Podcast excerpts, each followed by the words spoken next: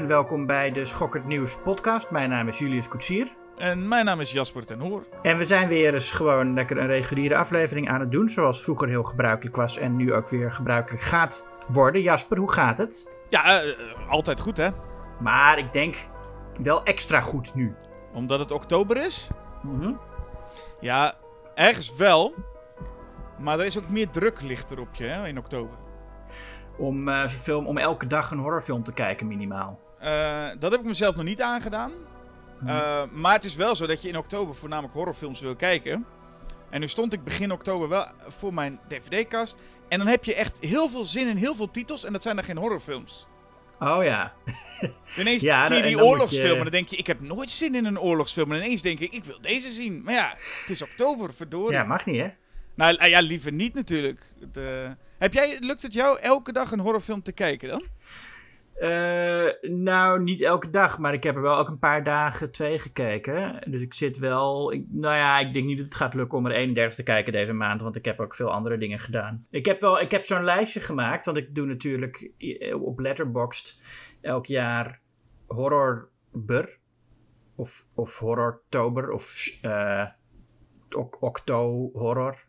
Of Oktoberterror. Ik, ik, ik vind het altijd leuk om, als er een heel voor de hand liggende woordspeling is, juist voor de minder voor de hand liggende uh, te gaan. Maar ik heb dus in elk geval ik heb een lijstje gemaakt aan het begin van de maand. Maar goed, daar ga ik natuurlijk ook heel veel van afwijken, omdat er dan andere films opeens in mijn, uh, in mijn uh, oog verschijnen of zo, waar ik dan meer zin in heb. Ja, want wat gaan we doen? Nou, la, ik dacht, we gaan het hebben sowieso over wat we dan deze Halloween maand allemaal aan het kijken zijn. Mm maar uh, ook, oh, laten we beginnen met het rangschikken van de nu immers definitief helemaal complete, en er komt echt nooit meer een nieuwe, Halloween-reeks.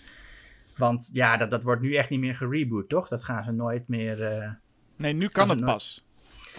Nu, ja, nu kan het. Ja, we hebben nou de final chapter gehad. En zoals we weten, na een final chapter komt er nooit meer wat. Nee. Um, dus ja, ik dacht, laten we, laten we daarmee eens beginnen. Ja, rangschikken. De, de 13 Halloween films. Ja. Nou, vertel, hoe gaan we dat dan doen? Ja, laten we gewoon uh, omste beurt een nummer noemen en dan beginnen we onderaan. En dan, en dan geven we gewoon allebei onze eigen rangschikking. Ja, want ik ga wel alvast voorspellen dat wij... Uh, ik, ik weet, ken jouw lijst niet, maar ik, nee. ik weet wel dat die anders gaat zijn dan die van mij. Dat zou ook saai zijn als het helemaal hetzelfde was. Zal ik gewoon beginnen? Nou, begin jij maar dan. Oké, okay, op 13 Halloween, The Curse of Michael Myers. Ja, daar hadden we het de vorige aflevering ook al over. Dat ik dat zo'n. Uh, uh, dat 6 een, zo'n deprimerende film is. Omdat hij, hij begint met een, een heel naar uh, gedoetje. Dat onze jonge heldin uit deel 4 en 5, Jamie, Danielle Harris. Die blijkt dan jarenlang opgesloten gezeten te hebben bij die cultus van Thorn. En door Michael Myers daar verkracht te zijn en bezwangerd te zijn. En dan ontsnapt ze eindelijk en dan wordt ze vermoord. En dat is allemaal zo'n zo'n deprimerend begin voor een, een wat een luchtige slasher zou moeten zijn. Dat, dat werpt voor mij een schaduw over de rest van die film. Heb ik al meteen helemaal geen zin meer in, in, in de rest van die film. Die ook allemaal niet zo fantastisch is.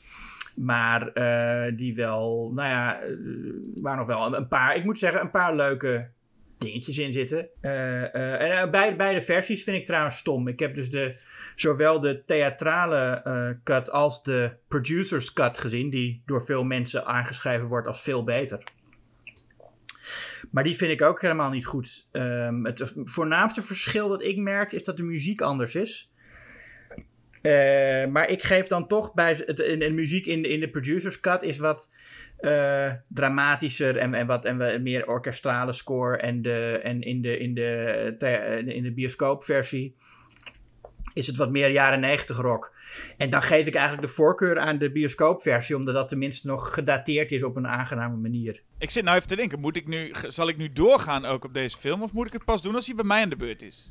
Als je, het, als je een bepaald punt van mij hoort waar je het echt mee oneens bent, dan kun je dat inwerpen. Maar ik zou zeggen, anders uh, zeg jij wat jij erover te zeggen hebt als hij bij jou aan bod komt. Ah, oké. Dan, uh, Nee, nee, ik onthoud het wel wat je allemaal zegt. En dan zeg ik gewoon, uh, oh, oké, okay, leuk. Oké. ja. ja. Ik, hou, ik hou mijn kaart even dicht bij de borst. Oké, nou, doe dat, doe dat, doe dat, doe dat. Ja. Ehm, nou, dan moet jij nu jouw nummer 13 noemen, Jasper. Ja, ik eh, ga mijn nummer 13 noemen. Mijn nummer 13 eh, is eh, Halloween. En uit, uit 1987? Ja, Of- dit, is, dit, is nu, dit is het moeilijke nu, hè? Ja. Je weet het niet. ja. Ik Nou, wou nog even ik- een bewijs maken voor alle studiomensen die nu luisteren. Die denken, ja, dat is inderdaad stom, dit. Dat moeten we niet meer doen. Ja. Eh, het is Halloween en het jaartal zal ik er dan maar achter zetten. Eh, en dat is 2007. Of ik kan ook beter dan gewoon zeggen Rob Zombies Halloween. ja. Ehm, en een argument wat je vaak te horen krijgt in- rondom deze film... was dat deze film kwam een beetje uit in die hele periode... wat begon bij 2003 Texas Chainsaw Massacre... met al die remakes. Ja, Rob Zombie doet hier wel zijn eigen ding. En ik weet dat dat een, een, een, een argument is om te zeggen... ja, kijk, al die andere films zijn allemaal inwisselbaar... en Rob Zombie maakt hier wel echt zijn eigen ding van. Het enige is, dat, dat had hij niet moeten doen.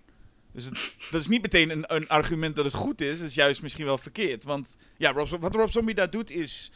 eh, hij maakt twee helften. Hij remaked de oorspronkelijke Halloween. En je ziet ook duidelijk dat hij dat eigenlijk helemaal niet wilde doen. En dat is de tweede helft van de film. En de Hmm. eerste helft van de film is hij een soort van...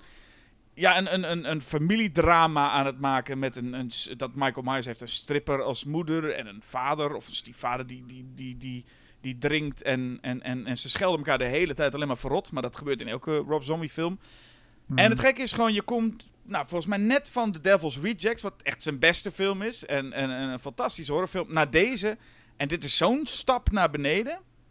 En het, is, het heeft ook niks, er zit niks engs meer in. Alles wat Michael Myers was, dat, dat is hier in één klap weg. Dus ik, deze film, en deze heb ik ook het minst plezier aan om deze nog een keer te kijken. Het is echt een straf om die nog eens te zien. Ja, ja nee, ik, ik ben het ermee eens. En hij staat, ik ga meteen verder, want hij staat bij mij op 12. eh, Rob Zombies Halloween. Nou, we, Ja. zijn, het, we zijn het dan in ieder geval eens over één eh, ding. Over, over die zijn we het eens. Ja, eh, ehm, ja ik vind hem. Ja, hij is heel onplezierig om te kijken, inderdaad. Maar hij is ook heel. Hij is ook, al- als hij niet, als hij niet actief naar is, is hij gewoon saai. Ja. Eh, het, het stuk dat zeg maar, ja, waar hij de John Carpenter tour op wil gaan en op die manier spannend wil maken, is gewoon doodsaai. En ik heb hier ook, ik heb in de bioscoop destijds de bioscoopversie gezien en later de eh, director's cut, die, waar ook nog ja, nare, eh, exploitatieve naaktscènes in zitten en ook weer verkrachtingen. En het is, het is allemaal niet, niet aan te raden, die Rob Zombie Halloween remake. Nee, het past ook. Ja, of in ieder geval past niet. Het is natuurlijk, hij, hij, maakt zijn eigen ding. Maar het is gewoon allemaal zo alsof. Het, het lijkt bijna alsof Rob Zombie een parodie van zichzelf aan het maken is. Met dat eh, Ken Forey zit te schijten. En daar moet, er dan, daar moet dan van alles Oh, ja. gebeuren. En eh, volgens mij ontsnapt Michael op het moment dat er twee van die beveiligers. iemand maar in zijn cel besluiten te gaan verkrachten. En dat is zo. Ja. zo nou ja. Ja, en het is ook niet, het is ook, het moet dan ook echt, dan is het ook echt een model. Weet je wel, om- omdat Rob Zombie dan toch ook die verkrachting een beetje opwindend wil maken of zo, vrees ik. Dat, dat er ook echt zo'n model daar uitgekleed wordt. ja. Ehm, niet dat modellen niet in, in een inrichting kunnen zitten, maar dat, dan, dan krijg je toch een beetje van Rob Zombie, wat, wat, wat ben je hiermee bezig? Ja. Een vieze man. Vieze man. 11, nummer 11. Eh, nou, ik, ik moet nog even nummer 12 doen. Oh ja, sorry, 12. Ja. En ik. Ja, hier, hier zal de, de, de controverse wel een beetje zijn. Op, bij mij nummer 12 staat Halloween Ends. Oeh. Ja. Eh, en dat is natuurlijk een film die nog niet heel lang eh, eh, heeft, heeft kunnen landen. Want het is, ja, hij is nog maar net uit. Hij draait nog steeds nu, terwijl we dit opnemen. Ik was ontzettend boos op deze film. Hm. En ik ben geen groot liefhebber van de trilogie van David Gordon Green. Ik, moest, ik heb heel erg genoten van Halloween Kills omdat het zo dom was. En ik dacht, oké, hij kan echt alle kanten opgaan. En dat doet hij. En, hij heeft nu een film gemaakt die in principe, wat iedereen ook zegt, nu eh, mensen uiteen eh zet. Er, zijn, er zijn nu altijd fans die zeggen, ik vind het niks. En er zullen dan mensen zijn die zeggen, ja, ik vind het juist tof, want hij doet dingen die je niet verwacht. Alleen ik vind dat hij uiteindelijk, als puntje bij paaltje komt, eigenlijk net als Rob Zombie. Hij eindigt met iets wat helemaal niet, wat gewoon, nou ja, zo standaard is als de pest. Hij, hij eindigt met wat die hele film helemaal niet nou opbouwt. Hij is namelijk aan het einde een soort, soort Michael Myers tegen Laurie Strode. Eh, en ik zal niet te veel spoilen aangezien de film eh, nog in de bioscopen draait. Ehm, Maar dat- dat einde is van, de, van een film die hij de hele film lang niet aankondigt. En wat ook nergens voor nodig is. Hij was bezig met interessante dingen en ineens stapt hij daar ook vanaf. Hm. Ehm, en het was gewoon een film waarbij ik denk, ja, ik, ik, en, en sowieso vind ik de film in de reeks, en dan met name in deze nieuwe trilogie, eh, eh, nergens voor nodig. Maak dan, ook, maak dan een standalone film, zou ik zeggen. Maar het slaat nergens op om dit als derde film van een trilogie te presenteren. Want hij gaat nauwelijks door, of eigenlijk helemaal niet zelfs, op de vorige twee films.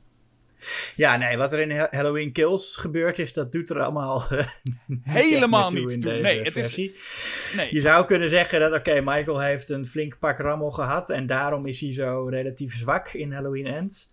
Ja, of niet Ehm, aanwezig bijna. En dan snap ja. ik dat je met een nieuw verhaal iets probeert. Maar dan had je, had, had, was doorgegaan, weet je wel. Ha- Had er iets mee gedaan, maar hij doet er niks mee. Alsof hij aan het einde eh, toch zoiets had van... Oh ja, en we moeten wel nog gewoon Michael tegen Laurie hebben. Want ik dacht de hele film, echt dacht ik... Oh, dit is wel interessant. Misschien, misschien krijgen we helemaal geen Michael tegen Laurie. Ook al zei de trailer dat van wel. Maar toen was het... Oh nee, dat moet ook nog wel. En dat, dat hebben ze er gauw nog even ingefietst. Wat echt een... Nou ja, de, de, de Michael versus Laurie is in vier films die we op deze lijst gaan bespreken beter gedaan sowieso.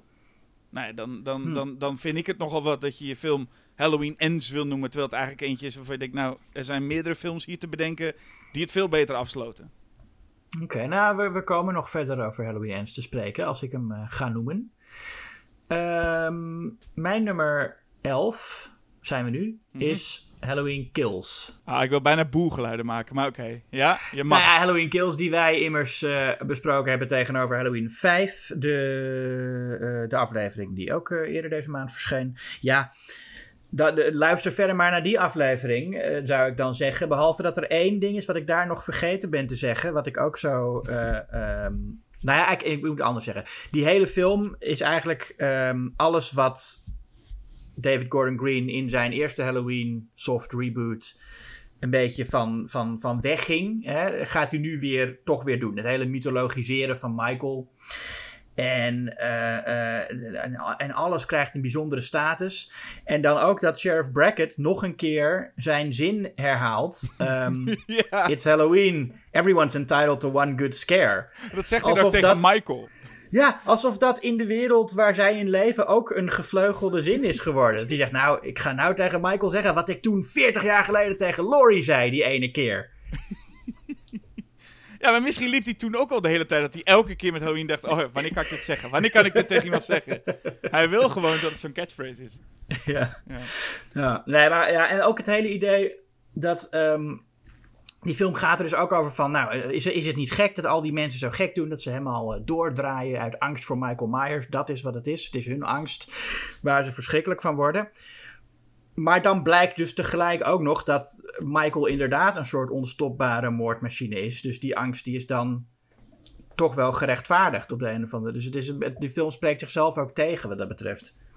Ja, maar dat is dus iets wat ik in Halloween Ends dus ook zag. Eh, eh, Mhm. Dat je gewoon, dat, dat, daar wil David Gordon Green echt iets mee. Maar hij lijkt een beetje zo'n puppy die de hele tijd afgeleid is als hij iets anders ziet. En dan gaat hij daar maar op door. Dus het is niet een. Eh, eh, eh, je, je- hij heeft de hele tijd het gevoel dat hij daarmee bezig moet zijn. Maar, maar uiteindelijk doet hij er geen hol mee. Dus dat vind ik ook grappig aan het feit dat ik Halloween Kills destijds ook dacht.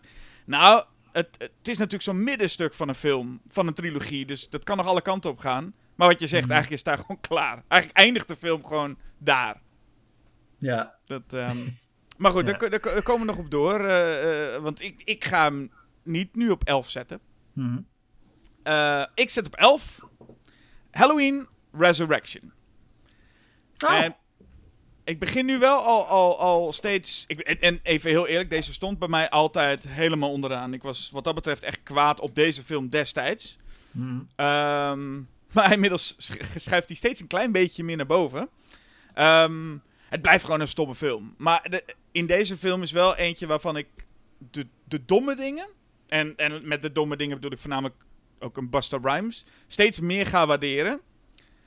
Het is een echte Hmm. film van zijn tijd. Dus zo'n. Zo, zo, ze hangen camera's op en het wordt zo'n reality show in het huis van Michael Myers. En ik, ik kan me best voorstellen dat ik deze film steeds meer ga waarderen. eh, want ik vond het, toen ik het echt allemaal heel serieus nam, die hele Michael Myers gebeuren, vond ik het echt heel stom wat er gebeurde.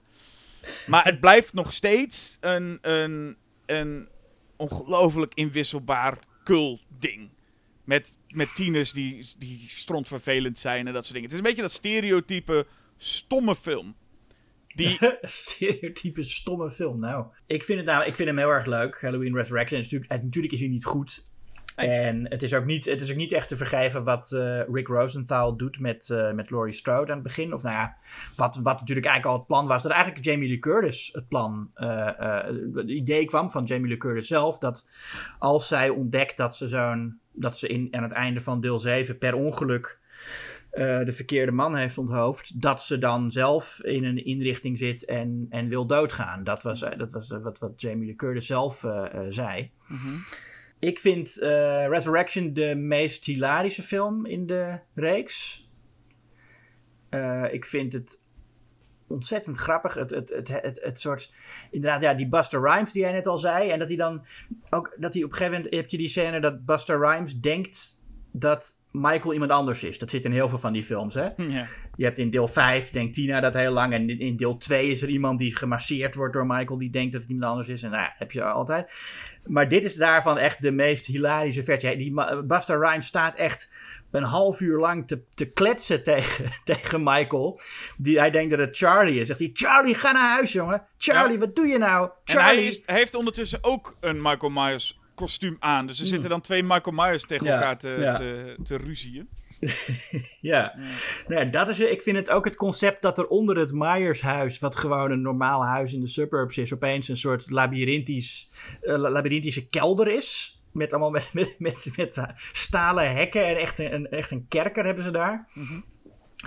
Uh, ik vind het grappig dat, dat ze uh, proberen de found footage uh, trends nog even op mee te liften. Met dat hele concept van we gaan een reality show maken in het Myers huis. En dan zie je zo die beelden daarvan. Ik vind het grappig dat ze dan ook op een feestje allemaal achter de computer kruipen en daarna gaan kijken.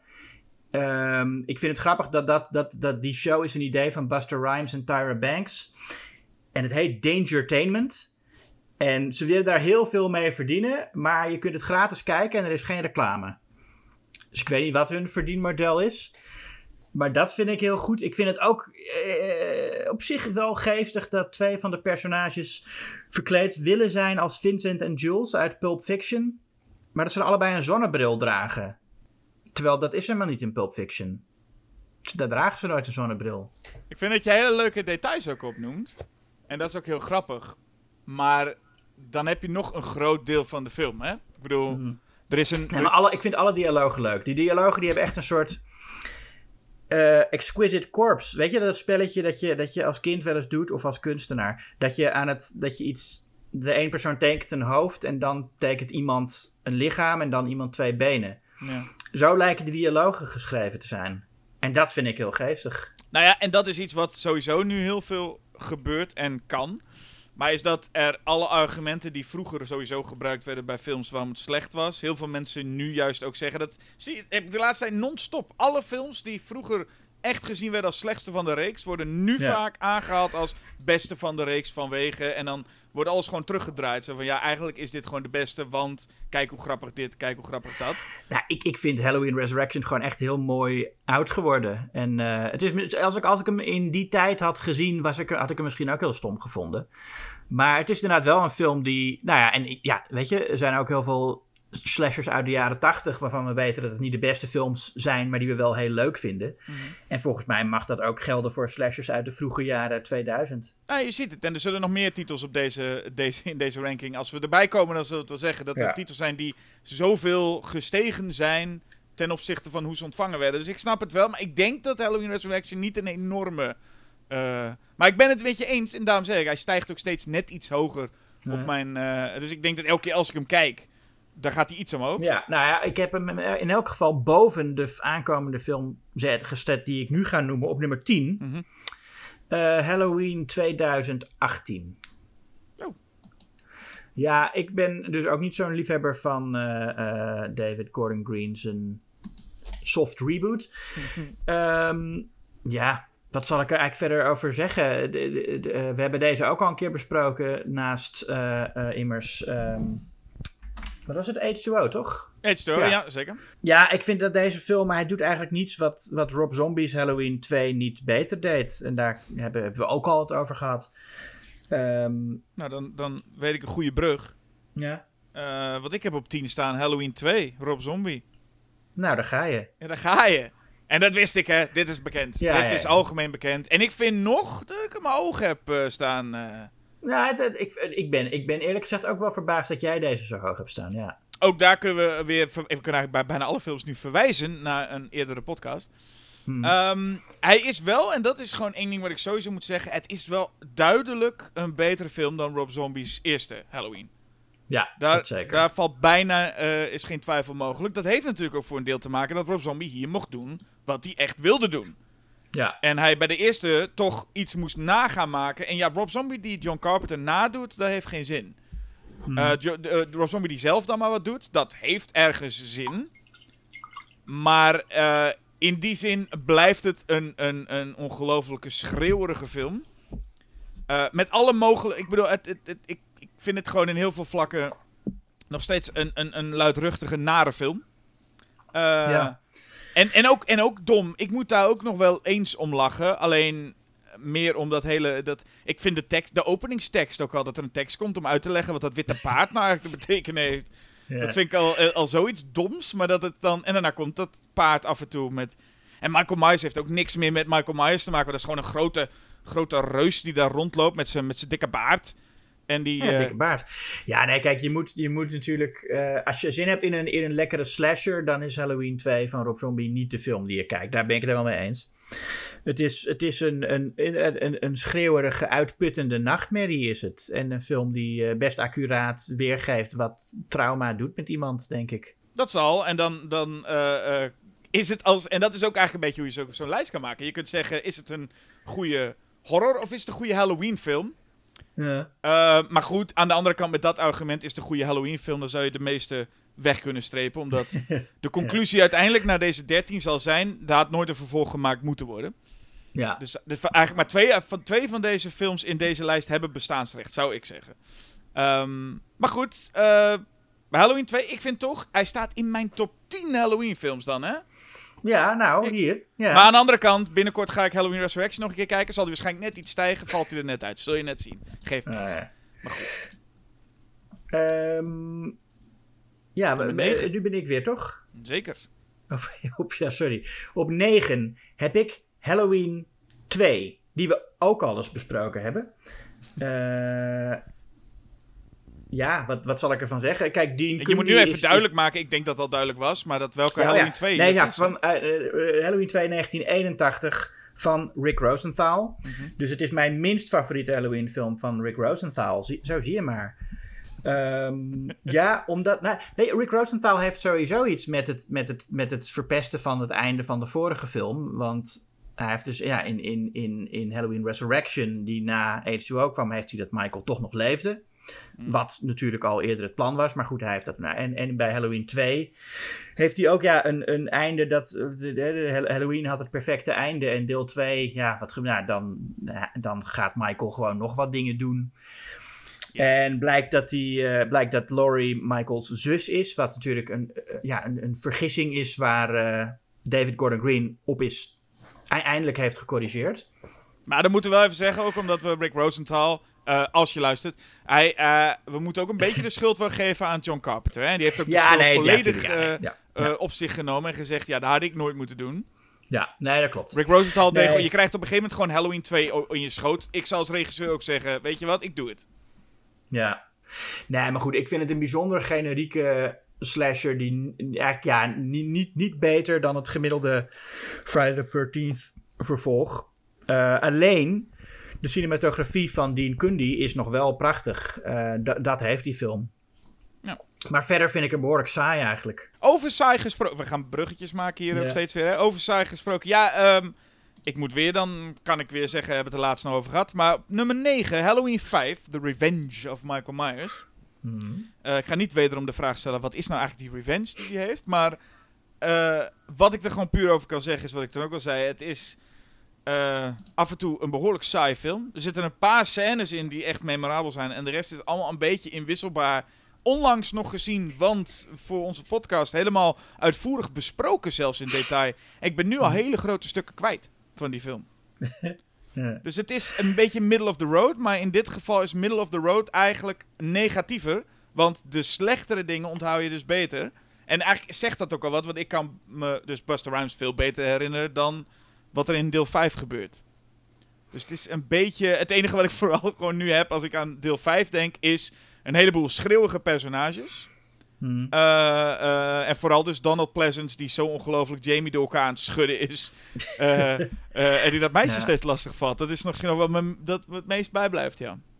Ja, ik herinner me altijd dat, dat Donald Pleasance door die reeks heen steeds gekker en gekker wordt. Maar eigenlijk is hij in, is hij in deel 2 ook al behoorlijk eh, de kluts kwijt, hè? Ja, in deel 1 zitten er kleine vleugjes. En in deel 2 is hij echt al flink de kluts kwijt. En daarna gaat het alleen nog maar eh, bergafwaarts. En Ja. ik denk dat dit zijn hoogtepunt wel is. Eh, met qua, qua gekheid. Deel 6 houdt hij zich volgens mij meer in. Maar dan was hij natuurlijk ook al behoorlijk oud. Ehm, hier Ja. is hij wel echt Donald Pleasance op zijn gekst. Ja. Eh, kijk, wat, eh, mijn, mijn nummer 8 is Resurrection. Waar, waar ik net al alles over gezegd heb wat ik erover eh, had willen zeggen. Nou, dat viel wel mee toen ik je hoorde. Dacht ik echt, die gaat op nummer 2 of 3. nee. Nou, dat vind ik nog nee, nee, nee, nee, nee, joh, natuurlijk niet. Nee, 8 is Resurrection, dus dat is. eh, eh, eh, eh, daar, daar, daar gaan we het verder ook niet meer over hebben. Zo. Oké.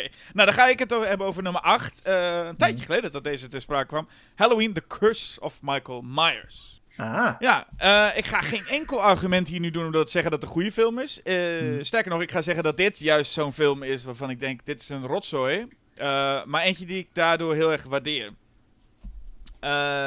Ik moet dan de naam vooral noemen van Daniel Frans, die echt een groot fan is. En die de taak kreeg om echt gewoon tien jaar nadat die vijfde film er is geweest, dat iedereen zou denken, joh, reboot die zooi dat dit er zit, helemaal niemand. En hij gaat dan nog alles eindjes aan elkaar proberen te knopen. ja. Dus al die stomme dingen die in vijf gewoon neergeflikkerd zijn. Met, ah, hij heeft trouwens een tatoeage en er loopt ook een man in het zwart. En weet ik veel wat allemaal. Die ging die allemaal proberen logisch te maken.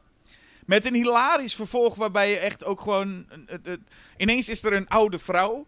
En dat was dan de oppas van Michael destijds. En, en er is een... Die, die Dr. Dr. Win. Niemand kent Dr. Win nog. Maar uit de eerste film zit Dr. Win. Die zit dan ook heel even. Zie je, loopt hij met Loomis in de eerste film. Eh, Mhm. En dan, dan heeft hij het over dat Michael kan rijden. Autorijden of zo. ja. En dat is dan nu ineens de, gro- de grote, grote schurk achter alles. ja. En dan ondertussen heb je Paul Rudd, die daar, die daar rondloopt met een baby. En, en dan heb je, en, nou, je zei het laatst nog, je hebt dat uh, Strode-gezin, dat woont dan nog in het Michael, eh, in het Myers-huis. Mhm. En dat Strode-gezin is dan met die vader, die echt, dat is echt de grootste misbaksel wat je kan hebben. ja, ja, ja, ja. En, en zoveel de, en, en tot en met het einde, het, is zo'n krankzinnige film, dat die film daardoor voor mij het meest... eh, ik vind het, ik, ik waardeer wat deze film allemaal probeert. En ik waardeer misschien nog wel meer hoe die film faalt in alles.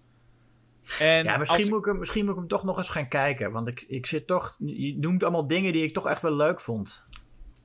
Ja, en ik moet zeggen, als ik het verschil zie aan, aan de twee... En, dat, en daar twijfel ik nu dus over welke ik, versie ik beter vind. De, de, de, de bioscoopversie of de, de, de producer's cut. Is puur dat de montage wel echt, echt, echt verbeterd is. In, ten opzichte dat het een serieuzere film is. Want ze hebben de montage destijds gemaakt als... Ja, dit moet meer kinderen of jongeren aanspreken. Ja. Dus er zijn heel veel snelle cuts. En dat is, vooral in de opening zie je dat echt. Zijn, dan dan is, het, is het gewoon heel, allemaal heel snel gedaan. Alleen ik denk nu dat ik dat misschien nog wel leuker vind. Het feit dat zien hoe mensen zo'n film hip proberen te maken. Ja, nee, dat, is, dat, is, dat vind ik ook altijd leuk om te kijken wat, wat men toen hip vond. En dan lopen ze altijd weer een paar jaar achter. Ja, Eh, ja, dat, en dat is, dat, is ook wat, nou, dat is ook wat Halloween Resurrection leuk maakt. En inderdaad ook wa- waarom ik de voorkeur geef aan de bioscoopversie van eh, Curse. Ehm, juist omdat inderdaad die, die pogingen om alles hip te maken. Ja. ja dus het zijn, het- deze film doet heel veel gewoon echt mis. Mhm. Ehm, maar wat ik dus interessant in, inderdaad vind, is dat ze het wel zo, zo hard aan het proberen zijn. En dat is heel, Ja. heel, heel mooi aan. Dus daarom, eh, daarom komt hij een stuk hoger bij mij. Maar alsnog gewoon nummer 8. Mijn nummer 7 dan is Halloween 5, The Revenge of Michael Myers. Ach, Eh, ja, wat zal ik daar eens over zeggen? We hebben daar in de vorige aflevering ook al uitgebreid over gesproken. Ik wou nog even zeggen, uh, wat, wat, ik, wat ik vooral leuk vind aan 5 en aan heel veel slashers uit de jaren 80 is de kletsende tieners die erin zitten. Met name dan natuurlijk Tina. En dat is wat ik heel erg mis in deel 2. Um, daar zit je eigenlijk alleen maar met, met Sam Loomis opgescheept. Die ik in deel 2 behoorlijk vervelend vind eigenlijk. Hij is daar nog niet echt grappig namelijk. Um, en, en ja, Laurie ligt daar in, dat, in het ziekenhuis. Maar verder, ja, waar, waar zijn er vriendinnen? Waar zijn al die, al die gezellige tieners? Nee, maar ja, gezellige tieners. Maar je hebt toch het, uh, het ziekenhuispersoneel? Ja, dat zijn geen tieners. Nee, het zijn geen tieners, maar je hebt wel... Uh, hoe heet die? Is het, is het Bud? Bud. Ja, maar die zijn niet gezellig met elkaar aan het kletsen... zoals tieners in een slasher in de jaren tachtig horen te doen. Oké, nou ik vond het wel gezellig, maar het is niet, uh, het is niet uh, zoals tieners horen te doen, nee. nee, vond jij het gezellig? Ik vond het wel niet zo gezellig. In dat ziekenhuis, nou ja, voor, voor, er was verder ook geen hond in dat ziekenhuis. Dat is nee. zo'n donker ziekenhuis, moet je toch een beetje gezellig zien te maken? Ja, nee, maar ze gaan in bad, ze gaan in bad, maar dat is toch niet gezellig? Dat is toch ook een, die, die, die gaf toch ook een nare man, hoe die met haar omgaat, dat hij zo... Uh, maar het is vooral niet gezellig als ze op een gegeven moment die smerige klauw van Michael Myers in de gezicht uh, krijgt. In de ja, nee, maar ik bedoel ook daarvoor. Ik wil gewoon dat het voordat ze vermoord worden een beetje gezellig is met de mensen. nee. Dat is een beetje lekker, ja, dat is een beetje lekker leuk. Want waar, waarom kijk je anders? Dus in Halloween 5 was, het, is, was het nog echt gezellig, zeg je? Nou ja, ja, Tina is toch een leuke meid? Ja. Ja. En, uh, en dat vind ik ook van Rachel in deel 4. En natuurlijk van Laurie en de vriendinnen in het eerste deel. Mm -hmm. Ja, maar ja, we hebben inmiddels ook al wel na heel veel podcasts gedaan te hebben. Jij kan meer hebben qua schreeuwende personages dan ik, geloof ik. Volgens mij ben ik er sneller ja. klaar mee. Ja, dat is ook waar. Ik ben wel eens hoor. Ik bedoel, toen ik dus ook jaren, jaren geleden voor het eerst deel 5 zag, had ik een bloedhekel aan Tina. Dat zijn mm. toch dingen die je in de loop der jaren gewoon kwijtraakt of zo. Dat je denkt, ik vind de dingen ja. ineens leuk die ik toen juist stront vervelend vond. Ja. Ja, maar dat is goed, dat is volwassenwording. Zeker, maar dan heb ik het idee dat als we over 20 jaar deze rangschikking nog een keer doen, dan staat ergens de Halloween van Carpenter onderaan. dat vinden we, nou. vinden we Buster Rhymes het leukst. ja. Maar nee, maar dat, kijk, er is natuurlijk een verschil tussen um, een soort, ja, de, de, de, de campblik die wij op de meeste van deze films hebben, volgens mij. En gewoon een goede film zoals Halloween. Maar ik wil niet dat de mensen denken dat wij neerkijken op um, de Halloween-reeks. Want zo is het meest, bij de meeste films is het ook niet zo dat ik erop neerkijk. Ik vind het oprecht leuk. En het is dan niet, niet per se goed of zo. Maar het heeft, het is, het is, er zit wel een, een, een kwaliteit in die meer is dan alleen maar uitlachen. Het is niet, het is, het is niet echt ironisch hoe ik er naar kijk. Mm. Ik, ik waardeer de, de campwaarde ervan. Ik vind wel, moet ik zeggen, bij deze reeks nog meer dan bij andere. Vind ik mm. dat bij deze reeks de, de kwaliteit uh, drop na de eerste film enorm is. Uh, het is behoorlijk groot. Ja, zeker. Dus je hebt zeg maar zo'n eerste. Dat is bij Friday the 13th heel anders. Daar heb je een film en in uh, nou ja, best wel veel vervolgen is die zijn zelfs leuker dan de eerste film. Of beter. Ja, de eerste mooier. was heel goed. Ja. Nee, die eerste is gewoon een, een, een weggooi dingetje. Wat hier, de eerste Halloween, zet echt iets neer. En de rest is ook gewoon een beetje onzin. Als je het zo ja. bekijkt. Dus er zit ook niks tussen in deze hele reeks die, waarvan ik echt zeg... Nou, daar zou ik mijn hand wel voor in het vuur doen. Dat is een soort Dream Warriors die het, het concept nog groter, ja. uh, tot grotere hoogte brengt. Nee, dat is allemaal een beetje... Wat krijg je na Halloween? Dus uh, ja. ik, ik heb geen hele hoge pet op van dit als gehele reeks. Nee, ik ook niet. Nee, het, en het is ook niet. Het is ook ver van mijn favoriete reeks. Ik vind de. Ja, de kijk, Friday the 13th, daar zit geen één film in die zo goed is als de eerste Halloween. Maar ik. Uh, uh, maar los. Ja, de, als reeks vind ik Friday the 13th uh, eh, veel leuker om te zien. Hm. En ik kan me ook. Ja, als ik, als ik denk van. Ik, ik heb wel weer eens zin om Friday 2 of 4 of 5 of 7 te herkijken. Of zelfs 8. Ja. Met die boot. Dat heb ik niet zo snel met uh, Halloween 4 of Halloween 2 of, uh, of, of 6. Uh, een film die ik wel leuk vind. en daar hebben we het dus onlangs over gehad. op nummer 7 heb ik Halloween Kills. En oh, ik, ja. ik, verwacht ja. dat die nog wel hoger kan komen. Want dit is dus. Dit is een beetje mijn Halloween Resurrection. Dit is een beetje mijn. Ja, mijn dit is een film waar ik zo van genoten heb hoe dom die is. Hm. Um, dat ik bijna nu... Ik heb hem nog wel onder de Halloween 2018 staan. Maar ik denk dat deze nog wel gaat klimmen. Omdat ik het zo, gewoon, zo grappig vind. Wat deze film allemaal wil proberen. Ehm, ja, dit is, de, dit is voor mij The Curse of Michael Myers. Maar dan van de nieuwe reeks. Gewoon zo'n film die het allemaal... Nou ja, allemaal dingen wil doen. Heel duidelijk laat zien wat hij wil doen. Ehm, en het is allemaal ontzettend geestig. Als ik nou nog naar die meute denk die Evil Dice Night roept en achter zo'n heel klein mannetje aangaat omdat ze denken dat het Michael Myers is. Ja, dat is... Een scary movie had het niet zo, zo kunnen doen hoor. Die had het niet... Dat hebben ze gewoon zelf gedaan. Ja, misschien heeft deze bij mij ook nog wel tijd nodig. Dat ik hem over 20 jaar zie en denk, ja, dit is ook gewoon heel leuk. Dit is echt heel grappig. En ik, ik bedoel, ja, het is ook met al die personages zo. Ik vind Little John en Big John... Ik kan het me allemaal zo voor de... Ja, ik heb hem ook net gezien. Maar uh, ik... ik, ik uh, ik teken wel voor deze film dat ik denk dat die nog wel in mijn achting gaat, uh, gaat groeien. Ik, ja, ik sla, ik sla het ook niet uit als ik er nu. Maar het zal wel nog. Uh, misschien dat ik hem over tien jaar dan nog eens uh, kijk. En kijk wat, wat de tand destijds heeft gedaan. In, in positieve zin dan. Dat moeten we dan doen. Daarom heb ik, ik heb hem veilig in het midden. Want daar zitten we nu veilig in het midden van de lijst. En dus daar dacht ik. Ja. Hou ik hem ongeveer. Ik heb ook veilig in het midden op zes. Halloween H2O. Zal ik jou eens wat vertellen? Ik heb op nou. 6 Halloween H2O. Nou, dan kunnen we elkaar de spreekwoordelijke hand schudden. Ja. Um, ja, Halloween Age 20. En, en, en, laten we heel eerlijk zijn, dat is allebei. Komt dat toch voor een groot deel door het schrijfwerk van LL Cool J? ja, die een erotische thriller. nee, hij, hij, is een, ja, hij is een erotisch boek aan het schrijven. Ja. Maar hij besluit dan dat het een thriller wordt na wat hij allemaal heeft meegemaakt, toch? Ja. En ik kan je ook nu al vertellen, maar dat, we komen misschien nog. Uh, ja, ja, we hebben het nog bij jou. Maar ik denk dat dit boek zoveel beter is dan het boek wat Jamie Lee Curtis aan het schrijven is in Halloween Ends.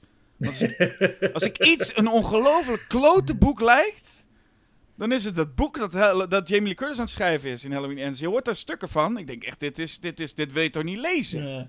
Nee. Oh, als je dat hoort. Maar goed, dus nee, dit boek wat, wat, wat. Cool schrijft, daar ben ik voor hoor. Ik, vind het, ik, ik kan me ook zo, zo goed dat telefoongesprek herinneren dat hij dan heeft met zijn vriendin. dat hij. Want je, hij, hij is. Hij hoort dood te zijn eigenlijk. Hè? ik bedoel, hij is, hij is neergeschoten en hij ligt daar dood. Maar uiteindelijk dachten ze: nee, mensen vinden LL Cool J leuk, dus hij moet overleven. Ja. Net zoals overigens ook uh, uh, in Deep Blue Sea uh, hem ten deel viel. Ja. Uh, dat is een goede vraag voor een uh, quiz. Welke twee horrorfilms zou LL Cool J eigenlijk hebben moeten sterven, maar overleeft hij het? Mm -hmm. uh, maar hier zit hij dus dan na, nadat, nadat hij dan dood is, is hij weer tot leven. En dan, en dan zie je hem nog heel even lopen, toch? En dan, heeft hij ook, dan hoor je zo in ADR, zo, I'm, I'm fine, the bullet just grazed me. yeah. En dan belt hij zijn vriendin en dan zegt hij van, I'll write a romantic thriller. En dan zegt zij, I love you. Omdat zij, zij weet dan... Maar in, in, hier hebben we het volgens mij ook al eens in de podcast over gehad. Volgens mij is het zo dat dus eerst alleen één kant van het telefoongesprek is opgenomen. Mm -hmm. En dat daarna uh, uh, ze dachten van... oh nee, we moeten, we moeten ook haar kant erbij hebben. Want haar antwoorden zijn zo raar op, op wat hij zegt. Ja. Uh, en, en, en ook zo kort, want hij heeft natuurlijk hij, heeft gewoon, hij zit gewoon één kant op te nemen. En, en die actrice moet daar dan zo heel snel iets tussen proppen. Ja. Nou ja. Uh, dat, dat, nou, dat, dat telefoongesprekje, dat is de reden dat Halloween Age 20, 20 Years Later uit 1998 bij mij op, uh, wat is het, 6 staat. Ja. ja, ik zou zelf nog toevoegen dat uh, Adam Arkin vind ik leuk in die film. Kleine rol als mm. de, de, de nieuwe vriend van Laurie Strode. Het gegeven is, het is ook lekker, lekker korte film ook dit, hè? Ja. Hij gaat uh, lekker snel. En ik vind dus nu zeker, is er iets meer... Want ik vond het niet zo'n hele sterke film per se, maar... Uh, het eindgevecht tussen Jamie Lee Curtis en, uh, en Michael Myers. En ik ga dan even uit dat het Michael Myers is en niet die ja. ziekenhuisbroeder. Ook al wil de film dat wel, al. Mm. is, is een mooi einde. Is een, ja, zeker. een leuke manier om, een, om, om, om ja, zo'n zo'n zo'n zo'n serie nieuw leven in te, in te blazen. Ja, en, en ik... Of wou je nog wat zeggen? Nu. Nee, nou, ik, wat ik ook leuk vind is, uh, uh, is, is, is, de tieners in deze. Ik vind dat deze een paar van de leukste tieners heeft. Een lekkere Dawson's Creek sfeer hangt er. Mm. Hoewel ik nooit Dawson's Creek gezien heb. Ehm, en een van de betere kills ook wel, verrassend bruut voor 1998, dat die ene met haar voet, de, de, weet je, dat haar been gebroken wordt Oh ja. in Ja. die lift. Dat is toch wel een van de hardere kills uit eh, de reeks, volgens mij. Ja. Wel weer, en dan moet ik toch even zeggen, maar dat is bij deze film, maar dat is bij elke- film, waarom ze dat masker van Michael Myers maar niet goed krijgen. En hier zit dan ook ineens een CGI-masker in. Ja, Dat eh, is, is, is bijzonder lachwekkend. Het is wat dat betreft, omdat ik zie veel lijstjes, zeker nu het eindelijk kan, hè, eindelijk kunnen we nu rangschikken. En ik zie veel lijstjes Mhm. voorbij komen. Waarbij deze film altijd gezien wordt als kwalitatief echt heel erg hoogstaand. En dan denk ik, nou, dat is, volgens mij herinneren we deze film net iets anders dan hij eigenlijk is. Want hij is nog steeds ook Ja. wel heel dom. En ook niet altijd even scherp en, en, en heel goed hoor. Het is. ehm, nee. Hij wordt iets te hoog gewaardeerd voor mijn gevoel dat hij kwalitatief. Nou, misschien zich wel kan meten met John Carpenter's origineel. En dan denk ik, nou, nou, nou, dan, dan nou, nee, kijken we dat niet goed genoeg. niet het geval. Nee, maar sowieso dan moeten we inderdaad een soort lacune ons voorstellen eh, eh, tussen Carpenter's versie en de rest. Ja. Ehm, of ja, nou ja. Ja. En wat een stomme Eh, titel. Sorry, maar wat een stomme titel. Halloween Age 20, 20 years later. Ja, ik, ik dacht namelijk dat het Age 20 moest zijn, maar jij wist dat het Age 20 moet zijn, wat het nog stommer maakt. Ja, want ik ah, hoorde dat. Ik heb dat helemaal in documentaires makers horen zeggen. Dus dan zal het zo Ja. zijn. Dus ja. Ja, ja precies. Halloween water. Hele, ah, ja, precies. Eh, maar goed, het is, het is binnen de reeks een, een van de aardigere films. Eh, eh, en dat geldt ook voor mijn nummer 5. Ja. Of hebben we jouw nummer 6 al gehad? Ja, Oh, dat ja, is hetzelfde. Ja. Mijn nummer 5.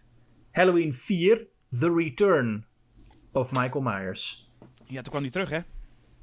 Toen, toen, toen kwam hij pas terug. Ja, ja. ja dat, dat vind ik wel echt een leuke jaren 80 slasher. Ja. Ehm, leuke, leuke, le- leuke personages, leuke tieners. En eh, ook, ook wel een, op dit moment een echt vermakelijke eh, Sam Loomis, die helemaal in paniek eh, overal binnenkomt rennen om mensen te waarschuwen voor Michael Myers. En, en dan ook niet eens duidelijk is met wat hij wil. Hè? Hij komt gewoon een politiebureau binnen en roept hij... Six bodies! A filling station in flames! En dan moeten die agenten maar uitzoeken wie dat is en wat hij wat hij bedoelt ermee. Eh, dus dat vind ik heel leuk eraan. Eh, en, en natuurlijk Jamie wordt geïntroduceerd. Een mooie eh, rol, mooie jonge heldin voor, het, voor de reeks. Die helaas minder mooi aan het einde komt. Ehm, ja. ja. En er is nog één ding wat ik leuk vond. Dan, ik weet niet of ik dat wel eens, wel eens in de podcast heb gezegd. Maar, Maar, deze dan- hebben we nog niet besproken zelfs. Nee. En er lopen heel veel mensen rond die verkleed zijn als Michael Myers in deze film. Hè? Ja, je kunt het hele pak van hem nog kopen in de, in de winkel.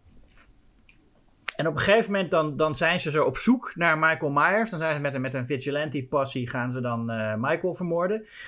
En dan staan er heel veel mensen om ze heen als Michael verkleed. En dan is het van, oh, wie, wie, wie is het? Wat is het? Waar, waar zijn ze? En dan op een gegeven moment is het, dan blijkt het een, een, een grapje te zijn. En dan roept een van die gasten, haha, that was great. You thought it was me, didn't you? Dat is letterlijk wat hij zegt. Je dacht dat ik het was. Dus dan is er geen andere logische verklaring dan dat, dat die persoon echt Michael Myers is. Ja, hij heeft, hij heeft gesproken al. Dit is gewoon de eerste keer dat Michael praat. En, hij, en, en de reden is dat hij wil lachen om een, om een, om een grapje. Ehm, ik ga het er nog, nog niet over hebben, want hij is nog bij mij nog niet aan de beurt. Nou, wat is jouw eh, nummer 5? Bij mij gaat nummer 5 toch naar Halloween 2018. Ah, Eh, nog best hoog. En ik moet zeggen dat ik nog wel in de categorie zit van best aardig. Daar zit ik nu nog hoor, met mijn eh, waarderingen. Ja. Eh, en ik vind in de hele lijn eigenlijk, ik zie het een beetje als een remake. Ook al worden de reboot en retelling en legacy sequels, wat voor naam je ook wil geven. Maar het is gewoon een film na zoveel jaar. Vind ik hem nog steeds iets sterker dan Halloween H2O. Eh, het, is, het is allemaal een stuk serieuzer, maar het is nog niet de gekkigheid die Halloween Kills gaat worden. Ehm, ik vind het gewoon een, een- gewoon een nette film. Er zitten leuke dingen in, er zitten iets minder leuke dingen in, maar ik vind hem, ik vind hem de muziek, de sfeer, we hadden het ook in de podcast over. Dat er is, eh, John Carpenter heeft ook een nieuw stukje muziek geïntroduceerd. Waarbij ik denk, wow, dit, dit werkt wel goed. Er zijn een paar visuele scènes met, met of wordt het, een paar scènes met zo'n visuele gag. Met bijvoorbeeld zo dat licht dat aan en uit gaat. Daar wordt goed leuk mee gespeeld. Dus ik vind in alles het een aardige film. Dus daarom staat hij een beetje zo wankelend op nummer 5. Hij zou de best een keertje wat naar beneden kunnen donderen. Maar ehm, nee, ik vind dat ze het best goed gedaan hebben. Zeker ook gezien wat al die vervolgfilms moeilijk lopen te doen. En dat masker krijgt ze maar niet goed. En het verhaal lukt maar niet. Vind ik hier eh, dat ze het vrij goed doeltreffend simpel uh, doen eigenlijk. Ja, oké. Okay. Uh, mijn nummer 4 is Halloween 3 Season of the Witch. Oh. God, ik, ja. zit nou, ik zit nou pas te bedenken welke titels je nog moet. Ja, nou. maar daar, gaan we, daar komen we straks wel bij stil te staan. Ja, jij maar, gaat nu vrezen. Nee, nee, nee, maar nee, ja, goed. Ik weet nu al wat, wat er zo hoog gedrukt is. Uh, maar eh, oké, okay, Halloween 3. Uh, Halloween ja. 3, Season of the Witch. Um, ja, natuurlijk de lang een controversiële film, omdat, het, omdat, die, omdat Michael Myers er niet in zit. Omdat ze er toen een uh, antologiereeks van wilden maken. Wat misschien ook een veel beter idee was geweest uh, als, als, dat, als, als ze dat hadden gewoon hadden gedaan.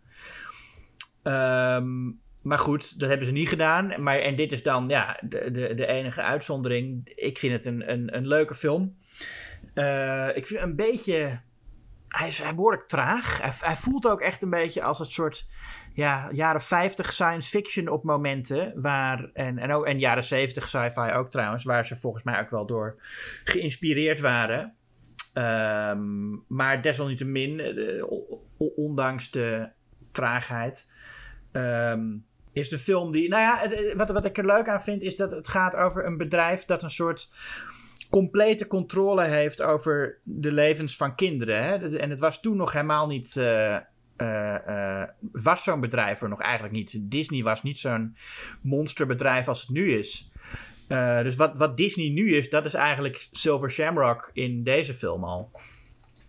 Ja. Uh, een bedrijf dat, uh, ja, dat, waar, waar, kinderen volledig uh, onder controle staan. En alles wat ze kopen is van dat bedrijf. En iedereen koopt die maskers. En het zijn ook precies dezelfde maskers. Waarvan je denkt, ja, maar dat is toch volstrekt onrealistisch. Dat elk kind één van die drie maskers op zou zetten. En zelfs in die tijd waren het al stomme maskers. Die niemand wil. Zelfs in die tijd waren het al stomme maskers. Maar in deze tijd zou je dat dan toch kunnen zien als een leuke kritiek op hoe uniform entertainment voor kinderen eigenlijk is. Mhm. En het zal niet zo bedoeld zijn, maar ik vind het wel een, een leuke uh, laag die erin zit. Ja. Ook deze hebben we het nog, nog niet over gehad. Dus het, uh, er zijn nog een paar afleveringen kunnen we nog maken.